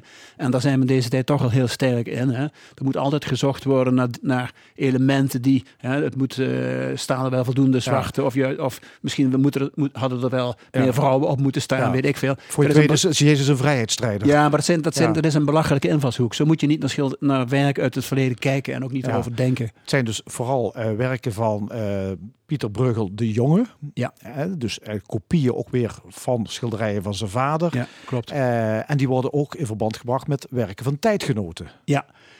En ja, daar valt ook veel over te zeggen dat, waar ik mijn vraagtekens bij zet. Want het begrip tijdgenoten is natuurlijk een, een heel ehm, moeilijk te hanteren begrip. Zeker als je het hebt over een schilder die in een heel duidelijke overgangstijd leefde. Tussen middeleeuwen en, moder- ik noem dat maar het begin van de moderne tijd, renaissance. Breugel is eerder een voor, eh, een, een soort prelude van de moderne tijd, dan dat hij nog bij de, bij de christelijke middeleeuwen hoorde. Terwijl nou juist in de tentoonstelling onder andere een miniatuur uit een gebedenboek wordt getoond. Dat zou dan van een tijdgenoot zijn. Nou, dat heeft niets met tijdgenoten te maken. Dat is een totaal andere cultuur. Dat is, een, eh, dat, dat is nou echt een, een, een eh, uiting van de christelijke cultuur waar eh, Breugel weinig mee op had. Breugel Ja. was een humanist. Eh, verkeerde in een humanistisch gezelschap in Antwerpen. En heeft die christelijke cultuur juist heel erg gehumaniseerd. En in die zin vind ik bijvoorbeeld dat voorbeeld van dat miniatuur uit dat gebedenboek, vind ik een, eh, ja, helemaal niet passen in die, in die context. Nee, oké. Breugel en tijdgenoten binnenkort te zien dus in het eh, Bonnefante tot slot. Jouw cultuurtip? Ja, een, een klein, maar een bescheiden, maar mooi boekje van eh, Ramzi Nas. Ramzi Nasser, het heet De Fundamenten. Het sluit aan op de discussie die jullie zojuist hadden over duurzaamheid en dergelijke. Het is geschreven in het kader van de coronapandemie, maar het is ei- eigenlijk één groot pleidooi voor een transformatie, met name in de manier waarop we leven. En dat betekent natuurlijk vooral een transformatie in de economie. Scherpe kritiek op het hele neoliberale bewind dat we hier de afgelopen decennia in Nederland, maar ook in heel Europa en Amerika gevoerd hebben. Wat is de titel? Het heet, eh, het heet De Fundamenten. Aanbevolen. Oké, dankjewel Cyril Offermans. Graag gedaan. In de zorg zijn te veel perverse prikkels waardoor de zorgkosten de pan uitreizen. Moet dat niet anders? Dat straks in de stemming. Verdere discussiepanel over prangende actualiteiten, een column van Jos van Wers en nog veel meer. Tot zometeen na nieuws en reclame van 12 uur. 75 jaar, liefde voor. Actuele interviews en discussie. Dit is de stemming. Liefde voor Limburg. Dit is L1.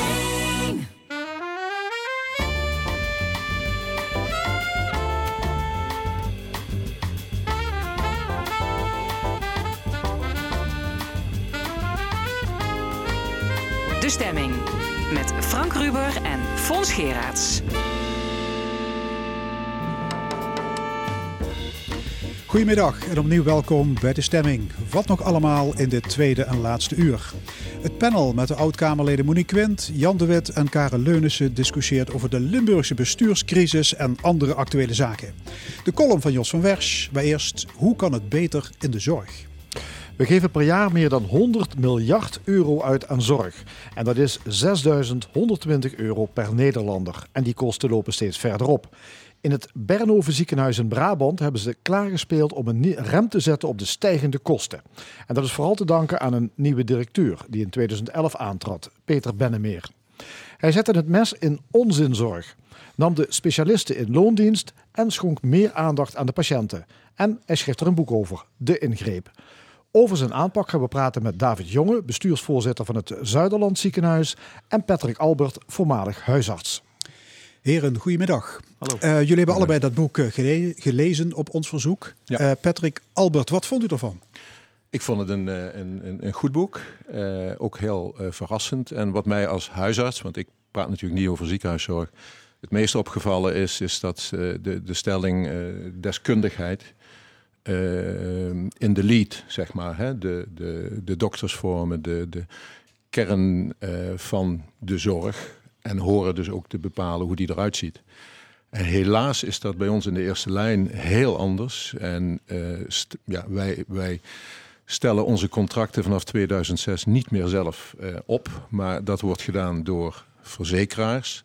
Die in 2015 ook aangegeven hebben dat ze eigenlijk niet in staat zijn om op kwaliteit te sturen. En ja, dat zou in onze tak. eh, Wij moeten onder die mededingingswet uit, hè, die ons eh, eh, verbiedt om samen contracten op te stellen. Ja. En wat vond u het algemeen van zijn analyse, van zijn manier van aanpak? Nou, heel, heel erg goed. En ik zou eigenlijk ook liever mensen uit het bedrijfsleven vragen om te kijken hoe wij onze logistiek en manier van werken beter, dus ook kwalitatief beter, hè? niet alleen kosteneffectief, maar beter kunnen maken eh, dan wij nu doen. En we merken dat eh, verzekeraars daar ook gewoon niet de kennis voor in huis hebben om dat voor elkaar te krijgen. We houden elkaar nu al 15 jaar in een houtgreep en dat is niet goed voor de zorg. En daar zijn talloze voorbeelden. Ja, ja die, die Bennemeer die begon als vertegenwoordiger van Mars. Ja. Hij klom op tot eh, baas van een internationaal voedingsconcern.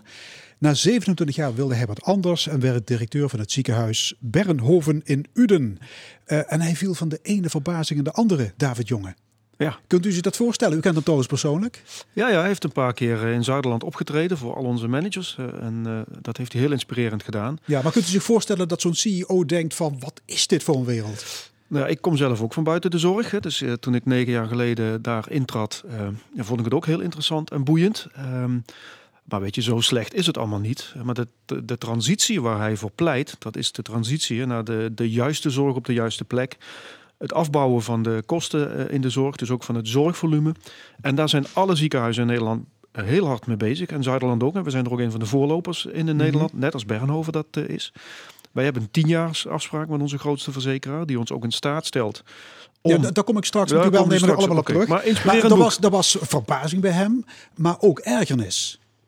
Eh, ergernis over de loopgravenoorlogjes, over de vele warrige overlegstructuren, de privileges van specialisten.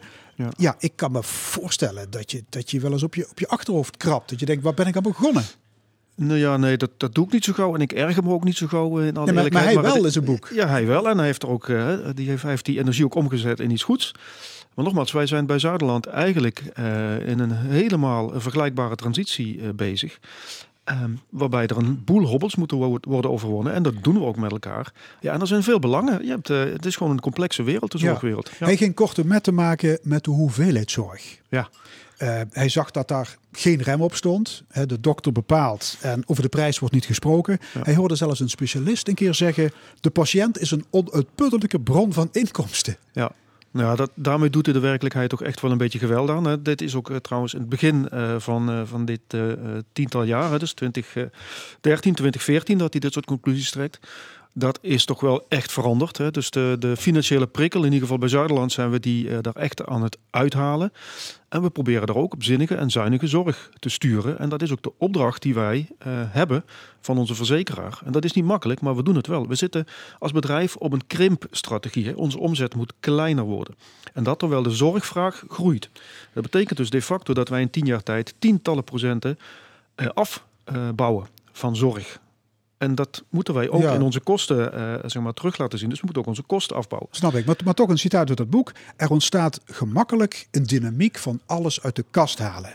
Terwijl de kosten collectief afgewenteld kunnen worden. Ja, nee, Ja, mensen ik- denken van, ja, geen wonder dat die zorgkosten zo de pan uitreizen. Nee, maar dat herken ik niet. Meneer hè. Albert, Nou, huisarts? Ja, ehm, het, het punt is dat er nog steeds perverse prikkels in de bekostiging zitten. En dan denk ik van, nou zijn we vanaf 2006 bezig om dat te veranderen. En nog steeds zitten ze erin. En eh, ik vind het eh, prachtig dat ziekenhuizen eh, gaan krimpen. Maar ik zie de bui al hangen en dat het weer bij ons terechtkomt. En als wij niet echt met elkaar mogen samenwerken, want dat doen we al 30 jaar, wij, wij willen helemaal niet concurreren dan wordt het voor ons natuurlijk ook moeilijker om nog de goede zorg te blijven eh, leveren. Omdat wij, ik, ik heb in die 32 jaar dat ik huisarts geweest ben, ik heb alleen maar steeds meer op me af zien komen. Dus ehm, prima dat, dat we daarin gaan krimpen, maar alsjeblieft gooi het niet over de muur naar de huisarts.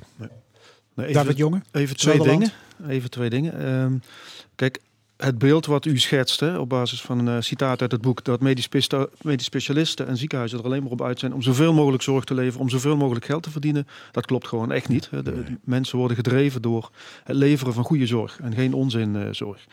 Die financiële prikkels, daar zijn we heel hard mee bezig in Nederland en ook binnen Zuiderland om die eh, op de goede manier op te laten werken. Dus dat betekent dat je ook eh honorariumbudgetten van medisch specialisten, die koppel je aan zinnige en zuinige zorg. En niet aan de hoeveelheid productie die je levert. En daar zitten wij nu middenin. En dat kan prima, prima daar hoeven huisartsen, of eh, sorry, medisch specialisten niet voor een loondienst. En de samenwerking in de regio, kijk, wij gooien niet alles over de schutting. Juist in samenwerking met onder andere huisartsen, maar ook met, eh, met de thuiszorg en de huishoudelijke hulp, kijken wij hoe we zorg anders kunnen inrichten in de keten, zoals dat dan heet. En er is ook zorg die je niet meer hoeft te doen. hè. Vroeger werd een kindje wat eh, drie dagen keelpijn eh, had, werden de amandelen eruit gehaald. Dat kost allemaal een boel geld. Dat, dat, dat is van vastgesteld. Dat is onzin, hoeft niet, werkt meestal niet. En zo zijn er duizenden voorbeelden van zorg die gewoon niet meer hoeft te gebeuren. Waarom moet iemand met een chronische ziekte elke drie maanden even eh, een medisch specialist een handje geven? Zeggen hoe het met hem gaat en weer naar, Ja. weer naar huis gaan. Dat soort dingen zijn we, zijn we allemaal mensen stoppen. Maar hij noemt in het boek ook over diagnostiek. Ja, dokters die, die ja. bang zijn om iets te missen. Hè, en die daarom ja, misschien wel hele dure onderzoeken blijven doen. Want ja, als je een fout maakt, dan is je carrière naar de knoppen. Sp- Speelt dat mee? Ja, Is dat een reëel... Als ik daar een antwoord op mag geven, eh, dat, Dat heeft, ook te, dat heeft ook te maken met de tijd die je per patiënt eh, eh, hebt. En als ik dan even naar ons kijk, bij ons wordt nog steeds de rekenformule gebruikt van 10 minuten per patiënt. Nou, je kunt je voorstellen als je een oudere patiënt hebt voordat hij een keer is gaan zitten en zo, dan heb je je consult al gehad. Het blijkt gewoon dat als wij eh, meer tijd eh, krijgen voor onze patiënten, dat je dan ook minder hoeft te verwijzen. En daar zijn ook eh, experimenten mee gedaan die dat aangetoond hebben. Maar het punt is dat wij ehm, in ons werk in toenemende mate, en daar is eigenlijk weinig in veranderd, eh, ontzettende hinder ondervinden van juist niet zinnige zorg. Om een voorbeeld te noemen. Ehm, verzekeraars vonden op een gegeven moment dat eh urinekatheters. eh, laat ik het anders zeggen. Als ik op vrijdagmiddag opeens een patiënt heb die terminaal is en waar we terminale sedatie moeten gaan geven.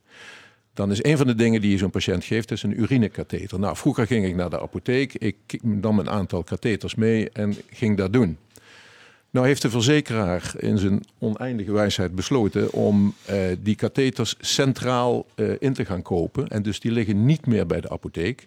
Die moeten dan ergens uit Tilburg komen. Maar dat betekent dat ik op vrijdagmiddag geen katheter heb.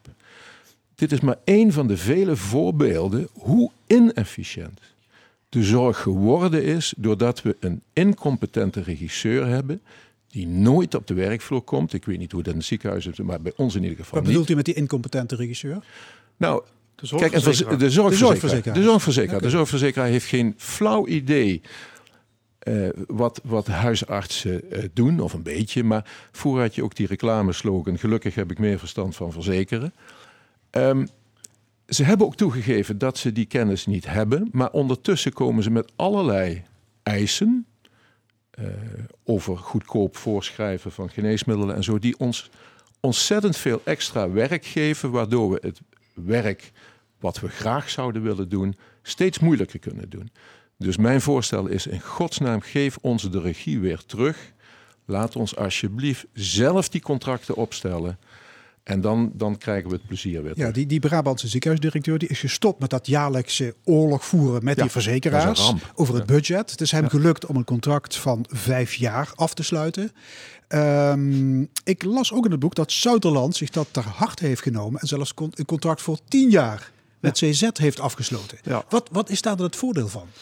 Die, Ja, lang- die ik- langdurige contracten. Ik kijk ook, ik weet niet of, of ze meeluisteren, maar ik kijk toch ook wel wat genuanceerder naar de rol van eh, verzekeraars. Ik snap heel goed eh, eh, wat mijn collega aan de overkant zegt. Maar wij hebben met onze grootste verzekeraar, CZ, die ongeveer 70% van onze patiënten is verzekerd bij CZ. Dus ze hebben een marktaandeel van 70%. Ja. Hebben juist een hele goede relatie, een vertrouwensrelatie. En die heeft ertoe geleid dat wij langjarige, tienjarige afspraken hebben kunnen maken. Waarin wij ons verplichten om zorg en kosten af te bouwen in tien jaar tijd. Eh, en dat betekent dus voor hun dat ze minder geld hoeven uit te geven. Dat de premies minder omhoog hoeven, de zorgpremies die we allemaal betalen. Maar voor ons zit daar eh, zeg maar een stukje zekerheid in. Dat we ook een financiële basis hebben. Want het is voor ons echt heel spannend om, een, om die kosten af te bouwen en de zorg te transformeren. En dan minder zorg. Dat is echt gewoon heel spannend en lastig. Zeker in een regio waarin de zorgvraag elk jaar met 3-4% toeneemt. hè. Dus dit is een, wat je noemt een win-win situatie. Het is een win-win situatie Ja. waarbij we allebei onze nek hebben uitgestoken. En Patrick tien jaar Albert. is de enige Nederlander op dit moment die zo'n langjarige afspraak heeft. Dus daar ben ik U- ook wel trots op. U was actief in, die, in, in dat comité Het Roer moet om. Ja. Eh, jullie pleiten daar ook voor, hè? Langdurige contracten. Dus in die zin is het roer al enigszins Nou, kijk, er is een groot verschil tussen de tweede lijn. Kijk, zij praten heel anders, vanuit een hele andere machtspositie dan wij. Als ik met vier huisartsen een contract aanbied, is dat een economisch delict onder de huidige mededingingswet. Dan zeg ik, nou, dan bied ik het alleen aan. Dan zeggen de verzekeraars, ja, maar we gaan niet met 9000 huisartsen onderhandelen. Dus onze positie is echt heel anders dan in het ziekenhuis. De collega's aan het ziekenhuis die zijn veel meer baas over hun eigen toko dan wij. Maar wij worden enorm gehinderd in ons dagelijks werk door de bureaucratie. Heeft u compassie met eh, de eerste lijn, met de huisartsen, meneer Jonge? Ja, op, op dit punt eh, zeker. En ik zie ook dat ze het heel druk hebben. We hebben heel veel, we hebben heel veel contact met eh, huisartsen in onze regio, van de westelijke en de oostelijke mijnstreek. En wij proberen toch samen, even los van de onderhandelingspositie, want die herken ik heel erg. Hè. Wij hebben een miljard omzet, dus dan, dan sta je wel wat steviger eh, naar de verzekeraars toe. Maar wij proberen, of proberen, wij regelen met onze huisartsen in de regio, samen met CZ, dat we ook met elkaar die transformatie naar de juiste zorg op de juiste plek doen. En dat geeft de huisartsen ook positie. Niet in de directe Mm. onderhandelingen, maar wel in de hele beweging die we maken met CZ daarbij. Dus het kan wel, eh, maar ja, het is inderdaad ingewikkeld. En ook voor de huisartsen spannend. Want eh, ja, wij willen niet de zorg over de schutting eh, gooien. Maar de huisartsen zullen ook in die hele transformatie eh, ja, toch, toch ook mee moeten. En Nou ja, in het, doen ze het dat? boek wordt ervoor gepleit om, om bepaalde zorg van het ziekenhuis over te hevelen naar de, naar de eerste lijn. Daar gaan we Eh. Ja. ja, ja, waarom kunnen mensen met chronische klachten zoals reuma, hart- en vaatziekte, eh, de- weet ik veel, diabetes, voor de vaste controle niet gewoon naar de, naar de dokter? Nou, dat Veel gebeurt. goedkoper. Dat gebeurt al. Wij hebben eh, DBC's, eh, en dat zijn diagnose-behandelcombinaties, voor diabetes, voor astmapatiënten, voor ouderenzorg. Dus dat loopt al. Maar ik vind dat ehm, eh, de, de kwaliteit van die zorg, ik heb het echt over kwaliteit, zou hetzelfde moeten zijn van IJsden tot Rode School. En dat betekent dat wij ook op landelijk niveau contracten moeten afsluiten om die kwaliteit te waarborgen. Dat mag niet. Dus je hebt ook enorme verschillen. En als ik dan zie dat het zorglandschap om mij heen, ik heb het even over de eerste lijn, toch een beetje een woestijn aan het worden is. Want de verzorgingshuizen zijn gesloten. Ondertussen bezuinigt men op de zorg. Dus ik kan mijn ouderen niet meer kwijt. De chronische psychiatrie komt onze kant uit. Verwarde mensen op straat die voor onrust zorgen. Ik krijg kinderen met zware psychische problemen. Die moeten veel te lang wachten dat, voordat ze hulp krijgen. Kortom, de dokter verzuipt. De dokter verzuipt. En als je dan weet dat, dat ik in augustus al te horen krijg van GGZ-instellingen dat ze aan het plafond zitten, het budgetplafond, dan kan ik, die, dan, en, dan kan ik dus ook al, al niet meer verder. En ik vind het dan ook behoorlijk irritant als ik die reclames zie op het einde van het jaar, waarin de mooiste dingen beloven wordt, worden, maar eh, men vertelt er niet bij dat men ook met budgetplafonds werkt. En ook dat vind ik toch redelijk... Kortom, u heeft het niet echt begrepen op, op Nou, de zorgverzekeraars. Dat ik vind het, ik zijn. vind het een, een beetje een, een, een, droogstoppeldictatuur, laat ik het zo zeggen. Maar, Ja, het woord van het jaar. Ja. Droogstoppeldictatuur. Zegt die Brabantse ziekenhuisdirecteur, die heeft nog andere eh, perverse prikkels aangepakt, onder andere de specialisten. Ja. Eh, dat waren eh, zelfstandige ondernemers, stonden financieel los van het ziekenhuis. Dus ja, hoe meer operaties, hoe beter voor een portemonnee zou je kunnen zeggen. Ja. Hij heeft die specialisten voor het blok gesteld. Of je komt de loondienst, of eh, je hoepelt maar op. Ja. Wat vindt u daarvan? Dat is niet nodig. hè. Dus eh, goed dat hij het gedaan heeft. En hij is er ook blij mee dat hem dat gelukt is. Maar bij ons is dat niet nodig. Ehm, wij doen de gro- grootste deel van jullie specialisten is nog in vrij gevestigd. Vri- Dus ja, niet een ja, loondienst. hè. ja. Ehm, maar wij hebben historisch gezien een enorm goede relatie met de medisch specialisten. Wij doen ook op alle niveaus in de organisaties, nemen wij samen de verantwoordelijkheid om de organisatie aan te sturen. hè. Iets wat Bennemeer trouwens ook heeft gedaan. En of je dan een loondienst bent of niet. Kijk, het werkt zo in Nederland. Hè. Dus Een loondienst is toch stukken goedkoper? Nee hoor, dat maakt allemaal niet zoveel meer uit. Nee, nee dat maakt niet zoveel meer uit. Kijk, en het hon- honorariumbudget hè, voor de medisch specialisten, niet een loondienst, is ongeveer 70 miljoen euro bij ons. Dat budget gaat via het ziekenhuis naar de medisch specialisten. Zo is dat geregeld in Nederland. En dat betekent dat wij samen met de, eh, met de medisch specialist ook allerlei prikkels daarin kunnen inbouwen, die ons juist helpen om de beste zorg op de juiste zorg op de juiste plek, om dat ook voor elkaar te krijgen. Dus ik ben juist heel erg voor om niet de stap te zetten naar alle medisch specialisten in loondienst. Dat is oorlog in heel Nederland. Daar zijn we drie jaar bezig met die overstap. En het is allemaal emotie, terwijl het helemaal geen klap oplevert. Daar ben ik echt van overtuigd. Medisch specialisten, die, die honorariën van 7, 8 ton, dat is al, al, al jaren niet meer. Daar zit er gewoon een, eh, een redelijk gemiddelde. En als je in loondienst bent, zit je daar niet heel ver vanaf. Ja, dus u vond die hoofdstuk op dat, in dat boek op dat vlak eigenlijk een beetje overbodig en een beetje. Het heeft bij hem gewerkt, daar doe ik niks aan af. Hè. Eh, Maar voor ons is dat niet nodig. Wij lossen dat op een, eh, op een nog betere manier op. Ja. Goed, algehele conclusie van het boek. Ja, het is mogelijk dat ziekenhuizen betere zorg kunnen leveren voor meer mensen, voor minder kosten. Ja, helemaal Ehm, eens. Ziekenhuis. Ja. Ziekenhuis. Ja. Samen. Nou ja, ik, ik, wat ik, ik zou eigenlijk graag eh, willen pleiten voor het herstel van deskundigheid. En dat is misschien, dat, dat overstijgt zelfs de zorg, maar dat deskundigheid weer gewaardeerd wordt. En dat ook overheid, overheidsinstellingen weer deskundigheid in huis hebben. Want ja, het valt ons toch wel op dat, ehm, nou ja, als je, ik heb met iemand gesproken die bij het ministerie van VWS gewerkt heeft, maar daar zit bijna niemand die uit de praktijk komt.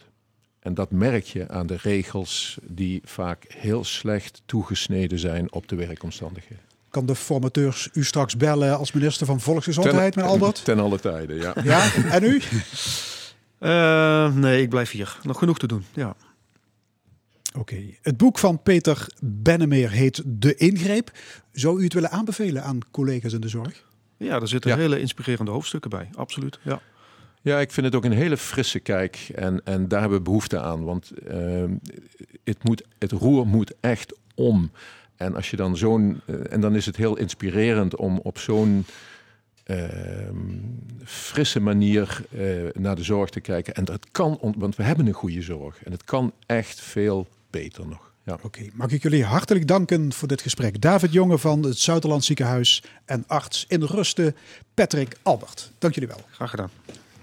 Dit is L1 met De Stemming. Zometeen is Jos van Wesser met zijn column van de week. Maar eerst mag u luisteren naar de combinatie The Chieftains, Los Lobos en Linda Ronstadt, Guadeloupe.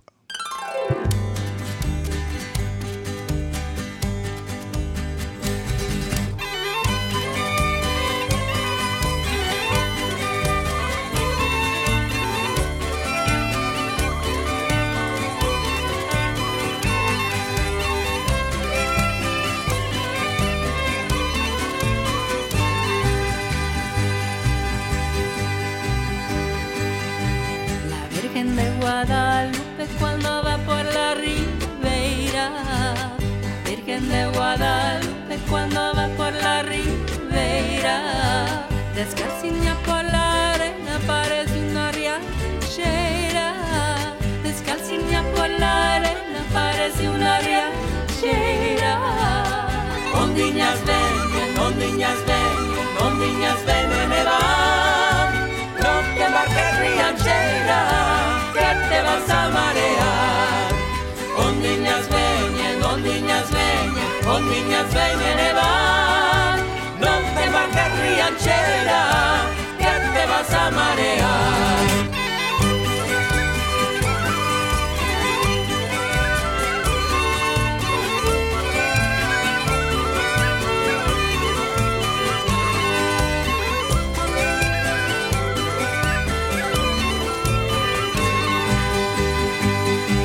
La Virgen de Guadalupe, quien la puso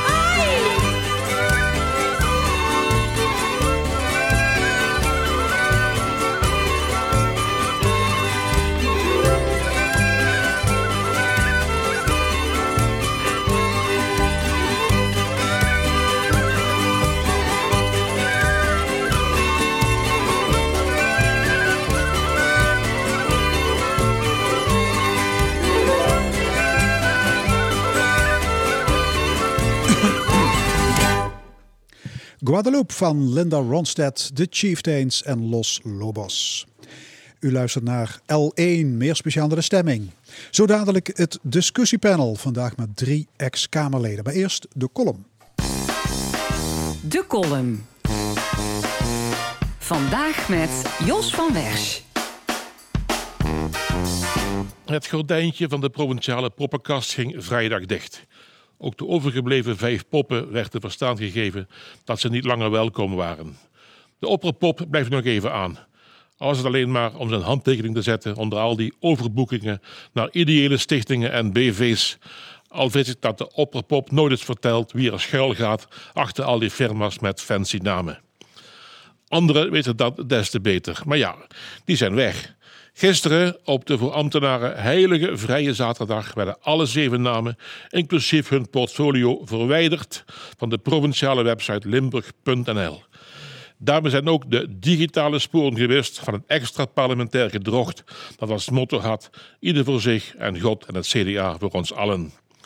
Koopmans en zijn trouwe adjudant Makkes waren ons al eerder ontvallen. Daarmee is ook de parlementaire enquête van de baan jammer.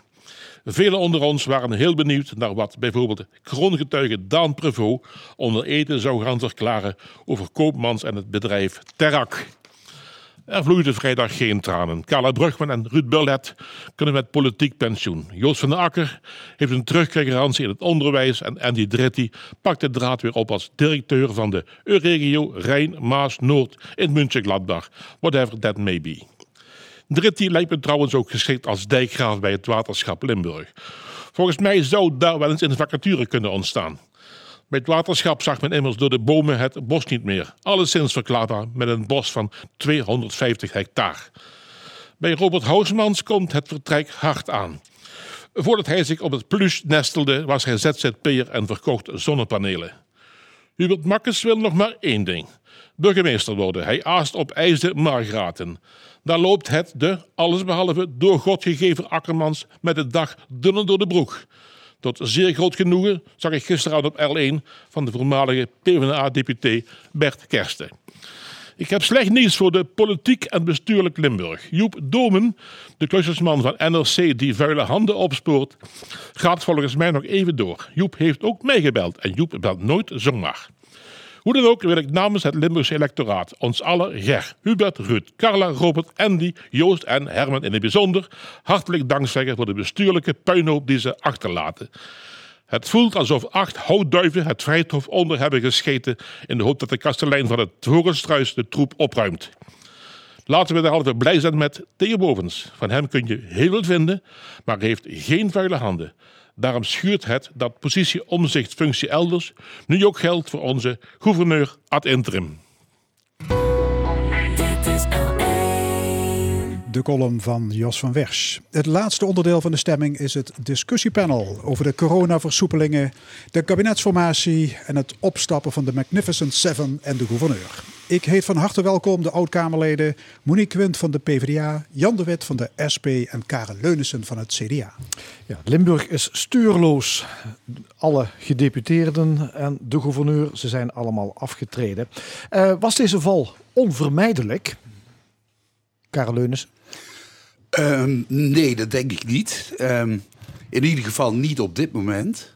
Ik denk dat, eh, dat hoorde je ook gisteren, ehm, eh, hoe het eh, parlement, Limburgs parlement, met elkaar discussieerde. Dat is weinig inhoudelijk, voornamelijk emoties. De partijen buitelden over elkaar heen en er lag al van mede van een motie van wantrouwen voor de eh, gedeputeerde en zelfs voor de gouverneur klaar. Voordat het debat überhaupt begon. Dus ik denk dat men eh, beter eraan had gedaan om nog even dat eh, die vijf mensen, gedeputeerden plus gouverneur, in de piste hadden kunnen houden. Om de zaken nog eh, af te doen die op dit moment op de rol staan. Maar eh, daar heeft men niet voor eh, toebesloten. En eh, dat is een ramp voor Limburg, denk ik. Nou, ze Net hebben, ze, ze hebben er zelf niet toe besloten. ja, nou, nou ja, als er een motie, als er een wantrouwen wordt uitgesproken, dat, dat is precies hetzelfde. Dat is, eh, eh, dan kun je nog wel manmoedig staan om te zien hoe je afgestemd wordt.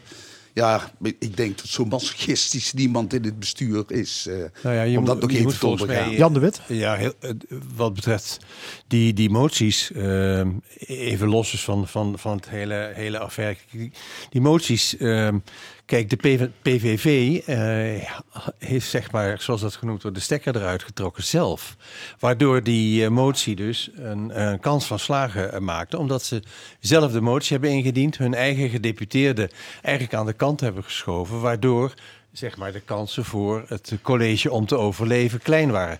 Maar ten aanzien van bovens is het maar de vraag of het, eh, of het zover gekomen zou zijn als er eh, zeg maar een tweede termijn of een derde termijn, weet ik hoeveel. Maar in ieder geval als dat uitgedebatteerd zou zijn, want bovens heeft ook zelf eh, zich zeg maar teruggetrokken als eh, commissaris. maar als je, als je de, de, de, de- een motie van wantrouwen al klaar ligt... en daar ook uitspraken over gedaan zijn tijdens het, het voorafgaande debat... ja, ik weet niet of je je dan nog eh, gaat debatteren... terwijl eigenlijk al een oordeel van het eh Limburgs Nou ik- parlement... al Ja, maar zo- mag, ik ik, mag, mag, mag, gelegd. ik, mag ik misschien ook even invallen? en D66 ge- Ik denk toch dat, eh, dat het een verkeerde manier van redeneren is wanneer je begint bij Jongsleden Vrijdag. Want dat is, dat is natuurlijk een, een apotheose of een ontknoping die al lang op zich wacht. En wat ik in ieder geval geconstateerd heb, is dat ook in de Limburgse politiek een fenomeen zijn eigen leven is gaan leiden. Wat we helaas op dit moment zowel lokaal als landelijk ook zien. En dat is dat als de volksvertegenwoordiging, en dat is provinciale staten, en het doet me genoeg dat we tegenwoordig weer provinciale staten zeggen, omdat we gewoon bij Nederland horen en dat is de normale naam voor dit soort vergaderingen. ehm, dat er vragen worden gesteld door de vertegenwoordigers van het volk. En die, zijn, die zitten gesplitst naar fracties in een volksvertegenwoordiging, in dit geval provinciale staten, over een aantal zaken die men in die volksvertegenwoordiging belangrijk vindt om beantwoord te krijgen. En als je dan uitgerekend op een vergadering die al op een kookpunt staat voordat je begint, mensen met ik weet niet hoeveel mappen eh overlaat, waarin de gevraagde informatie staat. 52. Ja, nou goed, dankjewel. Uh, maar in ieder geval, dan weet je dat na al die periodes waarin je geen antwoord op je vraag krijgt, als je een probleem aan de orde stelt, laten we het vliegveld pakken. Uh, je wil weten wat moeten we nou met het vliegveld aan. Dan wordt er iemand aangetrokken. Het was trouwens een CDA, maar voor hetzelfde geld was het iemand van een andere partij geweest. Maar dit even terzijde. Um, die krijgt dan een opdracht waarvan iedereen die politiek een beetje snapt wat er aan de hand is, om alles te onderzoeken, behalve het opheffen van het vliegveld. Nou, dan weet je dus dat iemand in zee wordt gestuurd met een opdracht waarvan je als provinciale staten al kan voorspellen. Wij krijgen dadelijk weer een rapport. Dat heeft weer x euro's gekocht, kost. Maar de meest cruciale vraag is niet beantwoord. Zelfs het afscheid van Jan Schrijen maakte Jan ertoe om dit op te merken. Die zei: Dit rapport roept meer vragen op als dat het antwoorden geeft. Dat ik dit voorbeeld geef is omdat het bij de recente problemen hoort, zoals dus ook het IKL-drama. Er is een verhouding ontstaan tussen degene die uitvoerende macht zijn en degene die de inwoners van deze provincie vertegenwoordigen, waarin te vaak vergeten wordt dat volksvertegenwoordigers recht hebben om vragen te stellen, recht hebben op informatie en niet belazerd behoeven te worden. En Aan wat- 52 mappen, dat vind jij belazerd worden. Als je die Ja, op de dag vijf- voordat je de vergadering 25 hebt, ja, 25 ordners. Ja. dat, is, dat is onmogelijk. Dus dan kan je wel zeggen, we hebben ze gegeven. Ja, kom op zeg. Ja. Eh, Nou, dit ik is- wil dat ook van Karel zeggen. Leunissen, ja. Dat natuurlijk datzelfde eh Limburgs parlement of eh, provinciale staten... dat die eh, eh, 10, 20 jaar hebben zitten slapen...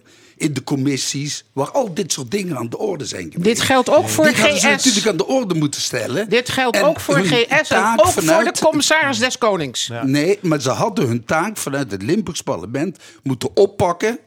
en hun controlefunctie veel beter moeten uitvoeren. Ik ontken dat niet. Maar En dat geldt ook eh, voor, voor de Raad van Toezicht van IKL natuurlijk. En dat geldt Het ook- is een heel ingewikkeld probleem wat echt uitgezocht moet worden. Ja, Karel, maar het geldt dus ook voor, met alle respect, voor mensen die eh, denken: dit is toch heel triest voor Bovens, want het is zo'n aardige man en ik ken hem als integer. Volgens mij zit hij vergaderingen voor. Volgens mij krijgt hij stukken bij een agenda.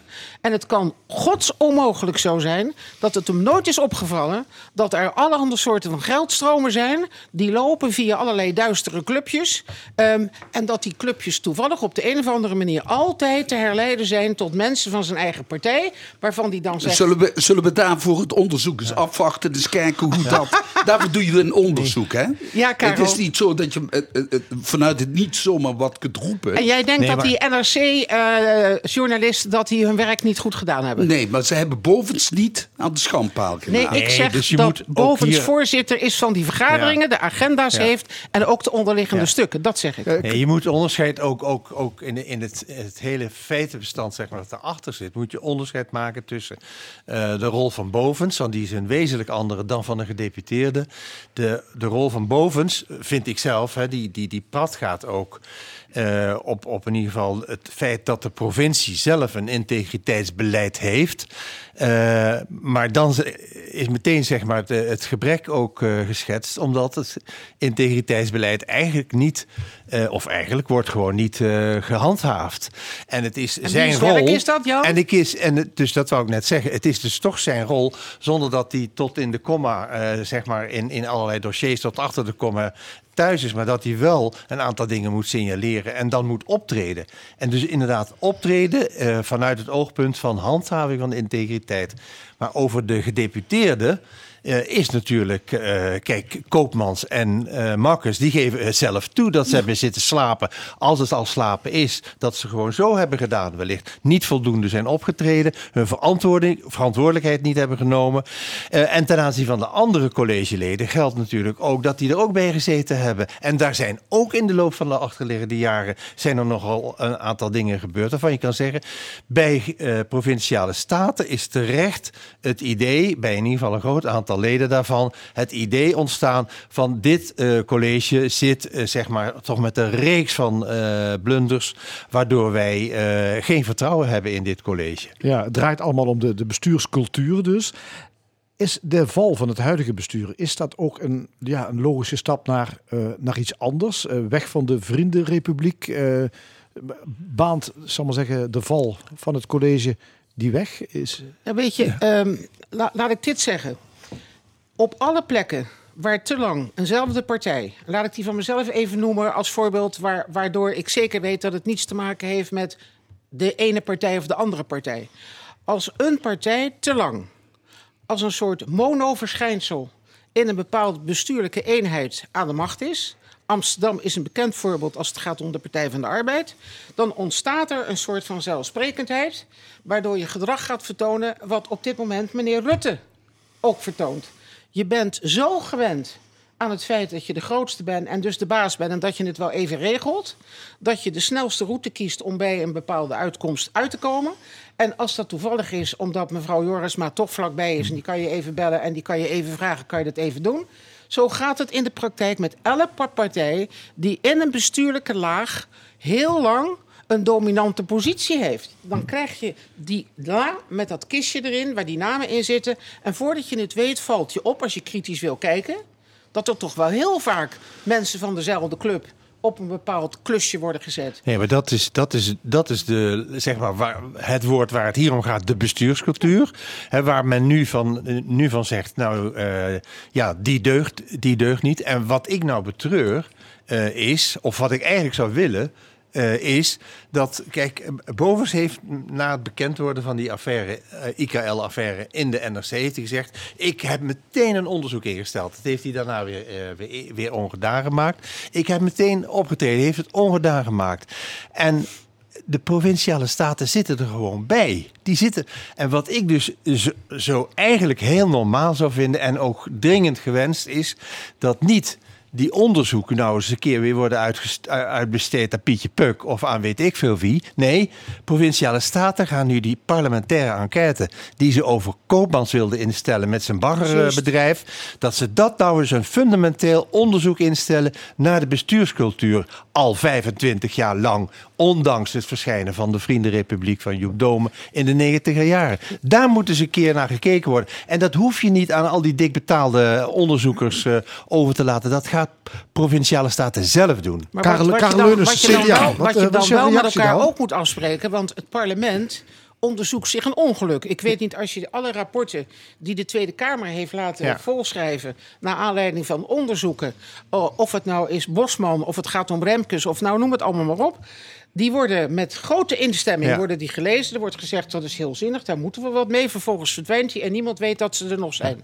Dus ik ben het met je eens. Verbreed het thema waar je een parlementair Ja. onderzoek naar moet doen. Maar spreek ook met elkaar af dat als je de opdracht geeft om dat en dat uit te zoeken. en er worden conclusies getrokken en er worden aanbevelingen gedaan. dat je het niet in de la legt, maar dat je dus ook met elkaar afspreekt. ik ben dat je er naar- iets mee gaat doen. Nou, de CDA, hoe kijk ik jij denk dat Bovens heeft die integriteitskwestie eh, initieel goed opgepakt. Ik wil nog maar eens in herinnering eh, brengen dat ze in 2016, de provincie Limburg, de in- integriteitsprijs, eh, de Indales Award heeft gewonnen. Ja, maar ze hebben ook En de dat onderscheiding was met gekregen name- dat ze meer oud-bestuurders Ja, in maar dat was met name gebaseerd op de eh, integriteitscode die Theo Bovens heeft eh, ingevoerd. Met het vier ogen, het toezicht, eh, eh, cursussen enzovoorts. Maar, si- enzovoort. maar sindsdien Dat hebben we wel vier, vijf wel integriteitsaffaires gehad. Sindsdien Ja. hebben we er een aantal Ja, affaires ja. Maar dat komt natuurlijk omdat die bestuurscultuur, als je daar in je eentje aan moet trekken, dat is ontzettend lastig. En dat is niet alleen binnen, de gedeputeerde staten moet je die cultuur omzetten. Kijk naar landelijk eh, perikelen. Maar ook binnen de Kamer. En ook in relatie tot alle instituties die hier in Limburg Ja. Met heel veel CDA-mensen natuurlijk, omdat inderdaad al 40 jaar het CDA deze provincie heeft getrokken. Dus ook, je mag ook er wel wat positiefs over zeggen.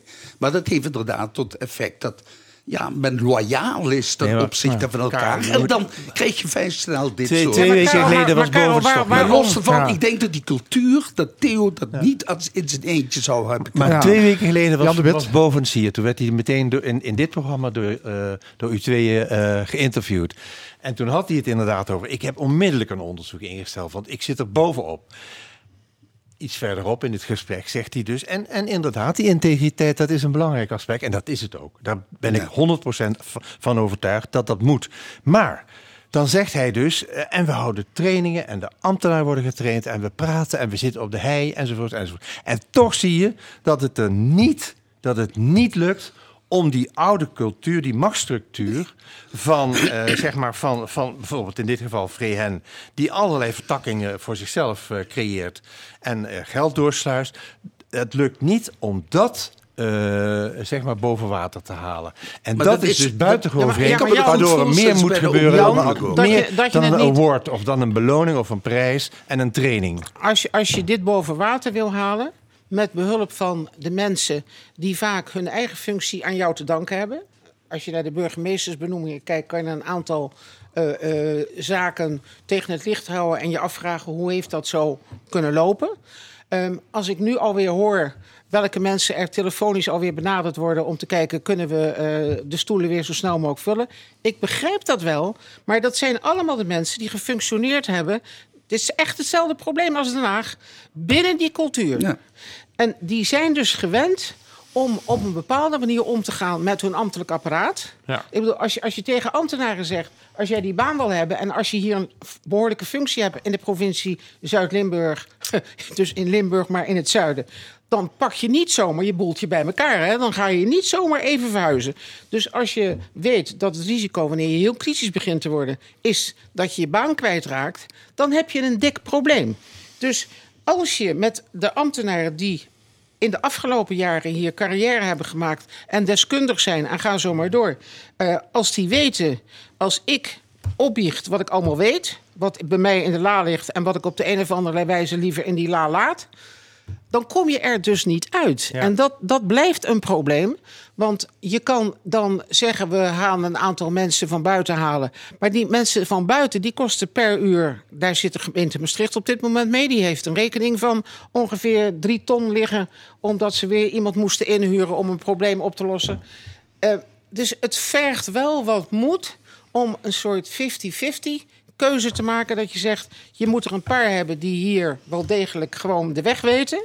En je moet er een aantal hebben die met andere culturen weten om te gaan. En dus ook eens een andere visie inbrengen. Want als je nooit iemand van buiten krijgt, en dat gebeurt in Brabant, dat gebeurt in Gelderland, dat gebeurt in Noord-Holland. Regelmatig wisselen mensen van stoel die komen Ja. uit een andere cultuur. Maar dat gebeurt hier niet. Dus dat is geen kwaadwillendheid. Het gebeurt gewoon zo. Nou ja, goed, dat, dat is dus wat, wat bestuurscultuur is, eh, denk ik. Eh, een, een aspect van de bestuurscultuur waarvan je nou eens een keer eh, door de provinciale staten, vind ik zelf, gewoon die moeten alles kunnen zien. Wat gebeurt Ja. hier? En die moeten zeggen van, en nou is het afgelopen. En nu gaan we dat anders doen. En nu bete het betekent dus dat bijvoorbeeld integriteitsbeleid, ondanks alles, kennelijk, zoals jij het verhaal ook vertelt, zijn ambtenaren niet, niet in staat of durven niet of doen het niet. Melden niet wat ze zien over het schuiven van subsidies naar deze en gene. Eh, daar moet natuurlijk wel wat aan gedaan worden dat dat wel kan. Maar dan moet je je veilig voelen. Hè? En ja, dat is ook zo. Dus dat, dat, dat, dat zal gecreëerd moeten worden. Hey, hoe beoordelen jullie dat opiniestuk deze week in de krant van, laat ik zeggen, dat maatschappelijk middenveld? De LLTB en werkgevers, MKB, hals. die zeggen, hou op statenleden met dit gedoe. Ja, Er is die hebben werk in de natuurlijk winkel. op dit moment hebben die het een gelijk aan hun zijde. Want dit is natuurlijk een rampzalige situatie. Want voordat die, die, die verschillende partijen in staat zijn om zo'n nieuw extra parlementair college in te stellen. Nou, zoek maar de mensen. Zoek Ja, maar maar- en dan zeggen ze, Ja. dat moet volgens de lijn van de inhoud. Hoe roepen ze Den Haag na? Nee, nee, maar- dat is het ook nog niet gebeurd. hè? Ja, maar Karel, dat je kan- ingevuld Maar worden. statenleden, Volgens de lijn van de inhoud. proberen netwerkcorruptie aan te pakken. En dan zegt het maatschappelijk middenveld, maar houd, dat- houd Nee, maar, maar dat gaat een hele tijd duren. Ja, maar dus wanneer mijn dan pleidooi is dat je die mensen in de piste had moeten houden... en wijk had moeten maken. Kan niet. En zeggen van nou, eh, als wij TCT eh, eh, een nieuw bestuur willen... want die cultuurs, be- bestuurscultuur die moet veranderen, daar ben ik het helemaal mee eens... Maar daar is wel werk voor nodig en tijd voor nodig. Maar Karel, hoe zie je dat voor je? Dat je Karel, hoe zie je dat voor je? Dat de deze mensen dat zitten en je wilt naar iets, een totaal nieuwe situatie. Ja, ze hadden geen motie van wantrouwen moeten uitspreken. nee, maar goed. En het mooie is dat diezelfde eh, eh, Limburgs parlement nog met boven zijn functioneringsgesprek heeft gehouden. Nog geen half jaar geleden. En dat was volop lof. Ja. Dus als ze toen al, als die staten niet in staat was gebleken om de, de minpunten te constateren in die bestuurscultuur. Mag, mag ik even terug? Ja, dan is dat Mag ook ik even een- terug? Monique als oud-Kamerlid Partij van de Arbeid. Als er iets is wat werkelijk geen steek houdt, dat is dat als je weet dat iets rot is tot in de bodem. En dan heb ik het niet alleen over de cultuur hier. Het is op meer plekken rot tot op de bodem. Ik bedoel, je hebt echt geen toeslagenaffaire nodig om te zien dat er bij het UWV, bij het CBR. Kortom, je kan ze op een rijtje zetten. Overal zijn uitvoeringsinstanties op dit moment niet in staat om het werk te doen wat ze moeten doen. Nou, dan kan je zeggen, ja, we hebben eigenlijk geen tijd, want we zitten in een crisis. We hebben eigenlijk op dit moment de mogelijkheden niet, want we hebben al onze aandacht nodig om dit en dat te doen. Mag, mag ik dan als oud-politicus vragen, wanneer heb je daar wel tijd voor? Ja. De democratie staat op dit moment op het spel. Landelijk, lokaal en regionaal. Ja, maar landelijk zijn ze zo verstandig geweest om het kabinet niet weg te sturen. demissionaire Nou, of ze dat allemaal uit volle verstand hebben gedaan, dat waren maar te twijfelen. Maar Het demissionaire kabinet weg niet te weg te sturen. sturen. Maar Nee. wa- wat, wat gemakshalve toch, eh, ver- toch eh, vergeten wordt door die, door die organisaties, waar, waarvan dan in ieder geval de LLTB eh, natuurlijk ook, laten we zeggen, min of meer direct eh, belanghebbende is. Eh, Denk aan de, denk aan de klimaatproblemen, denk aan de Stikstof. stikstof, stikstofproblematiek, waar ze stijgeren eh, dat het niet mooi meer is. Het punt is natuurlijk wel, we praten hier over 19 miljoen die door provincies en gemeenten naar het IKL zijn gegaan. En naar de andere bedrijven door de praktijken van Vrehen. 19 miljoen. Ik denk niet dat, eh, dat we dat hier met z'n allen elke dag eh, zo bij elkaar zien. eh. volgens mij is dat Dus- belastinggeld. Oké, dat is belastinggeld. En het punt is natuurlijk, wat, wat vind je nou het ergste? Dat, dat er nu geen college is of dat je probeert fundamenteel een probleem zeg maar, bloot te leggen, consequenties daaraan verbindt, jongens, wegwezen. Degenen die daar verantwoordelijk voor zijn, weg ermee. En opnieuw beginnen. Dat is volgens mij het enige, eh, la- laten we zeggen, eh, consequente wat je, wat je hier kunt doen.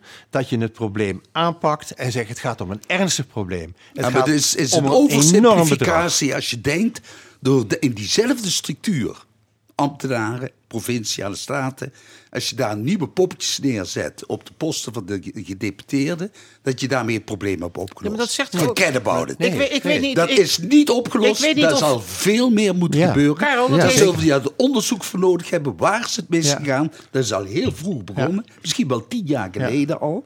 En dat zul je moeten uitzoeken van waar is het Ja, maar. Karel, er is op geen wat enkele moeten we daaraan wijze. doen? Er is op geen enkele wijze op, dit, op deze tafel het idee geopperd dat we alleen over de poppetjes moeten gaan praten. Het zou wel eens kunnen zijn dat je om dit probleem op korte termijn op te lossen, een soort zakenkabinet op provinciaal niveau nodig hebt. Dat je zegt, we hebben hoogstens eh, een x aantal mensen nodig die deskundigheid hebben op een aantal terreinen. En intussen wordt door PS zijn eigen verantwoordelijkheid genomen en gaat dat onderzoek starten. En we hebben een termijn, net zo goed als dat Tjenk Willink drie weken de tijd krijgt om de rotzooi op te ruimen, kan je hier ook een termijn aan verbinden. En zeggen, en dan praten we door, dan hebben we een vergadering en dan gaan we kijken, eh, gaat dit nog langer duren? Zo ja, moeten we andere maatregelen nemen?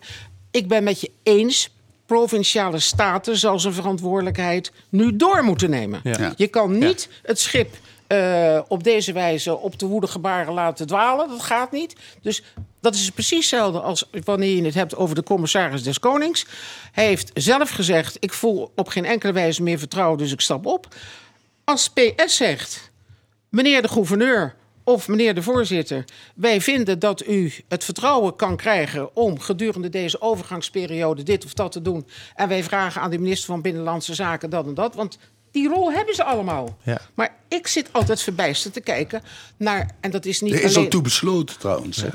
Eh, Is dat, Ja, is, dat, dat is, dat, dus- eh, is dat de optie, eh, of is dat de oplossing? Eh, Ik hoor Monique zeggen, een zakenkabinet op provinciaal niveau dan? Moeten we Nou daar naartoe? in, feite, in feite heb je het al gehad de afgelopen periode. Ja, er was dus als- geen coalitie. eh Nee, dus je kan rustig door met nee, anderen. dus, dus in feite is dat ook een zakenkabinet. Maar Daar dit je waren mensen die toch duidelijk uit een partij kwamen. Die zaten daar toch niet vanwege maar hun deskundigheid? Er is geen kabinet is niet politiek gekoppeld. Er is hè? geen coalitieprogramma. Nee. Nee, maar er dat is was geen dit toch wel? coalitieprogramma waar ze zich aan eh, gebonden hebben, behalve aan een aantal eh, punten.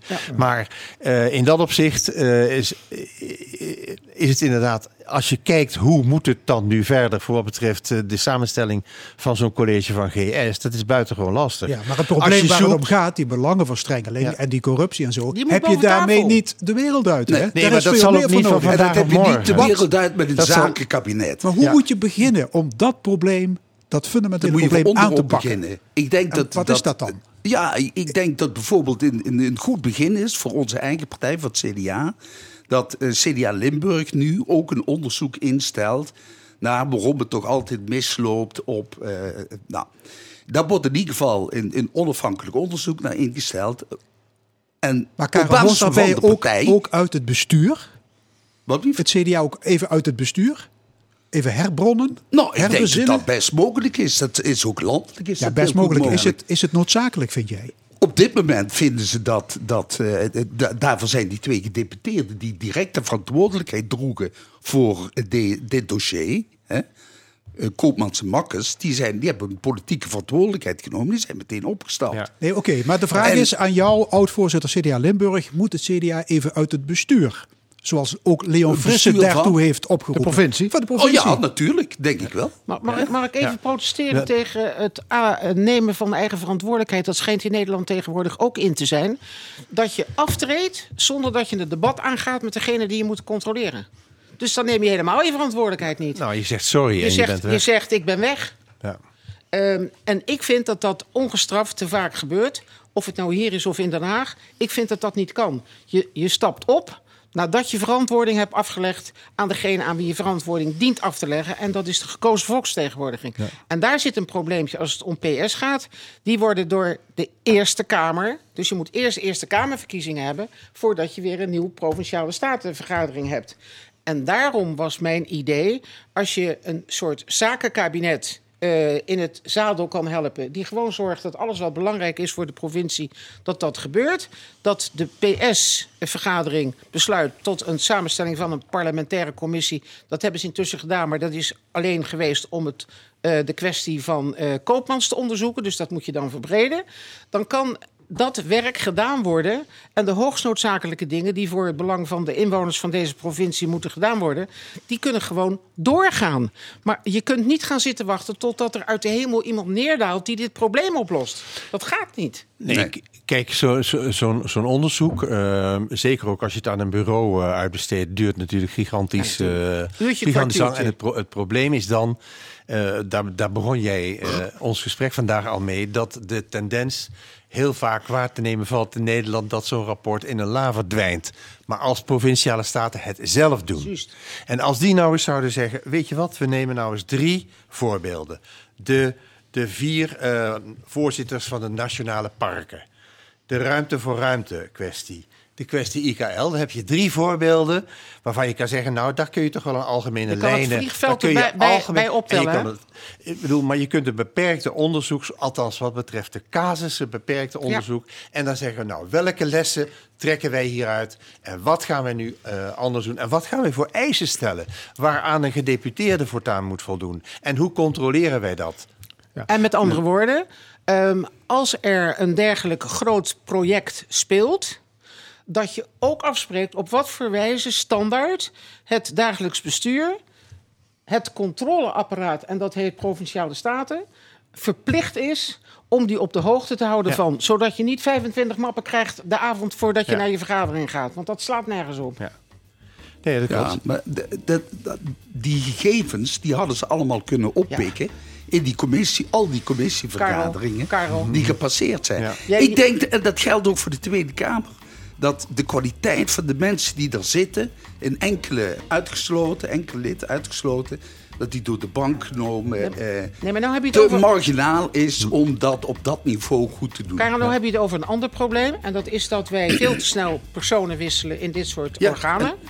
En dat bovendien te weinig kennis bestaat op wetgevingsgebied over aan wat voor eisen dat moet voldoen. En beleidsmatig en heb, gebied en en heb je wel eens in een archief gekeken wat er voor De jouw tijd allemaal... gaat tuurlijk hier is nog de zo. hele middag door bij die bank. We hadden nog andere onderwerpen op de rol staan, maar dit had natuurlijk alle ruimte nodig. Dank jullie wel, discussiepanel Monique Quint, Jan de Wit en Karen Leunissen.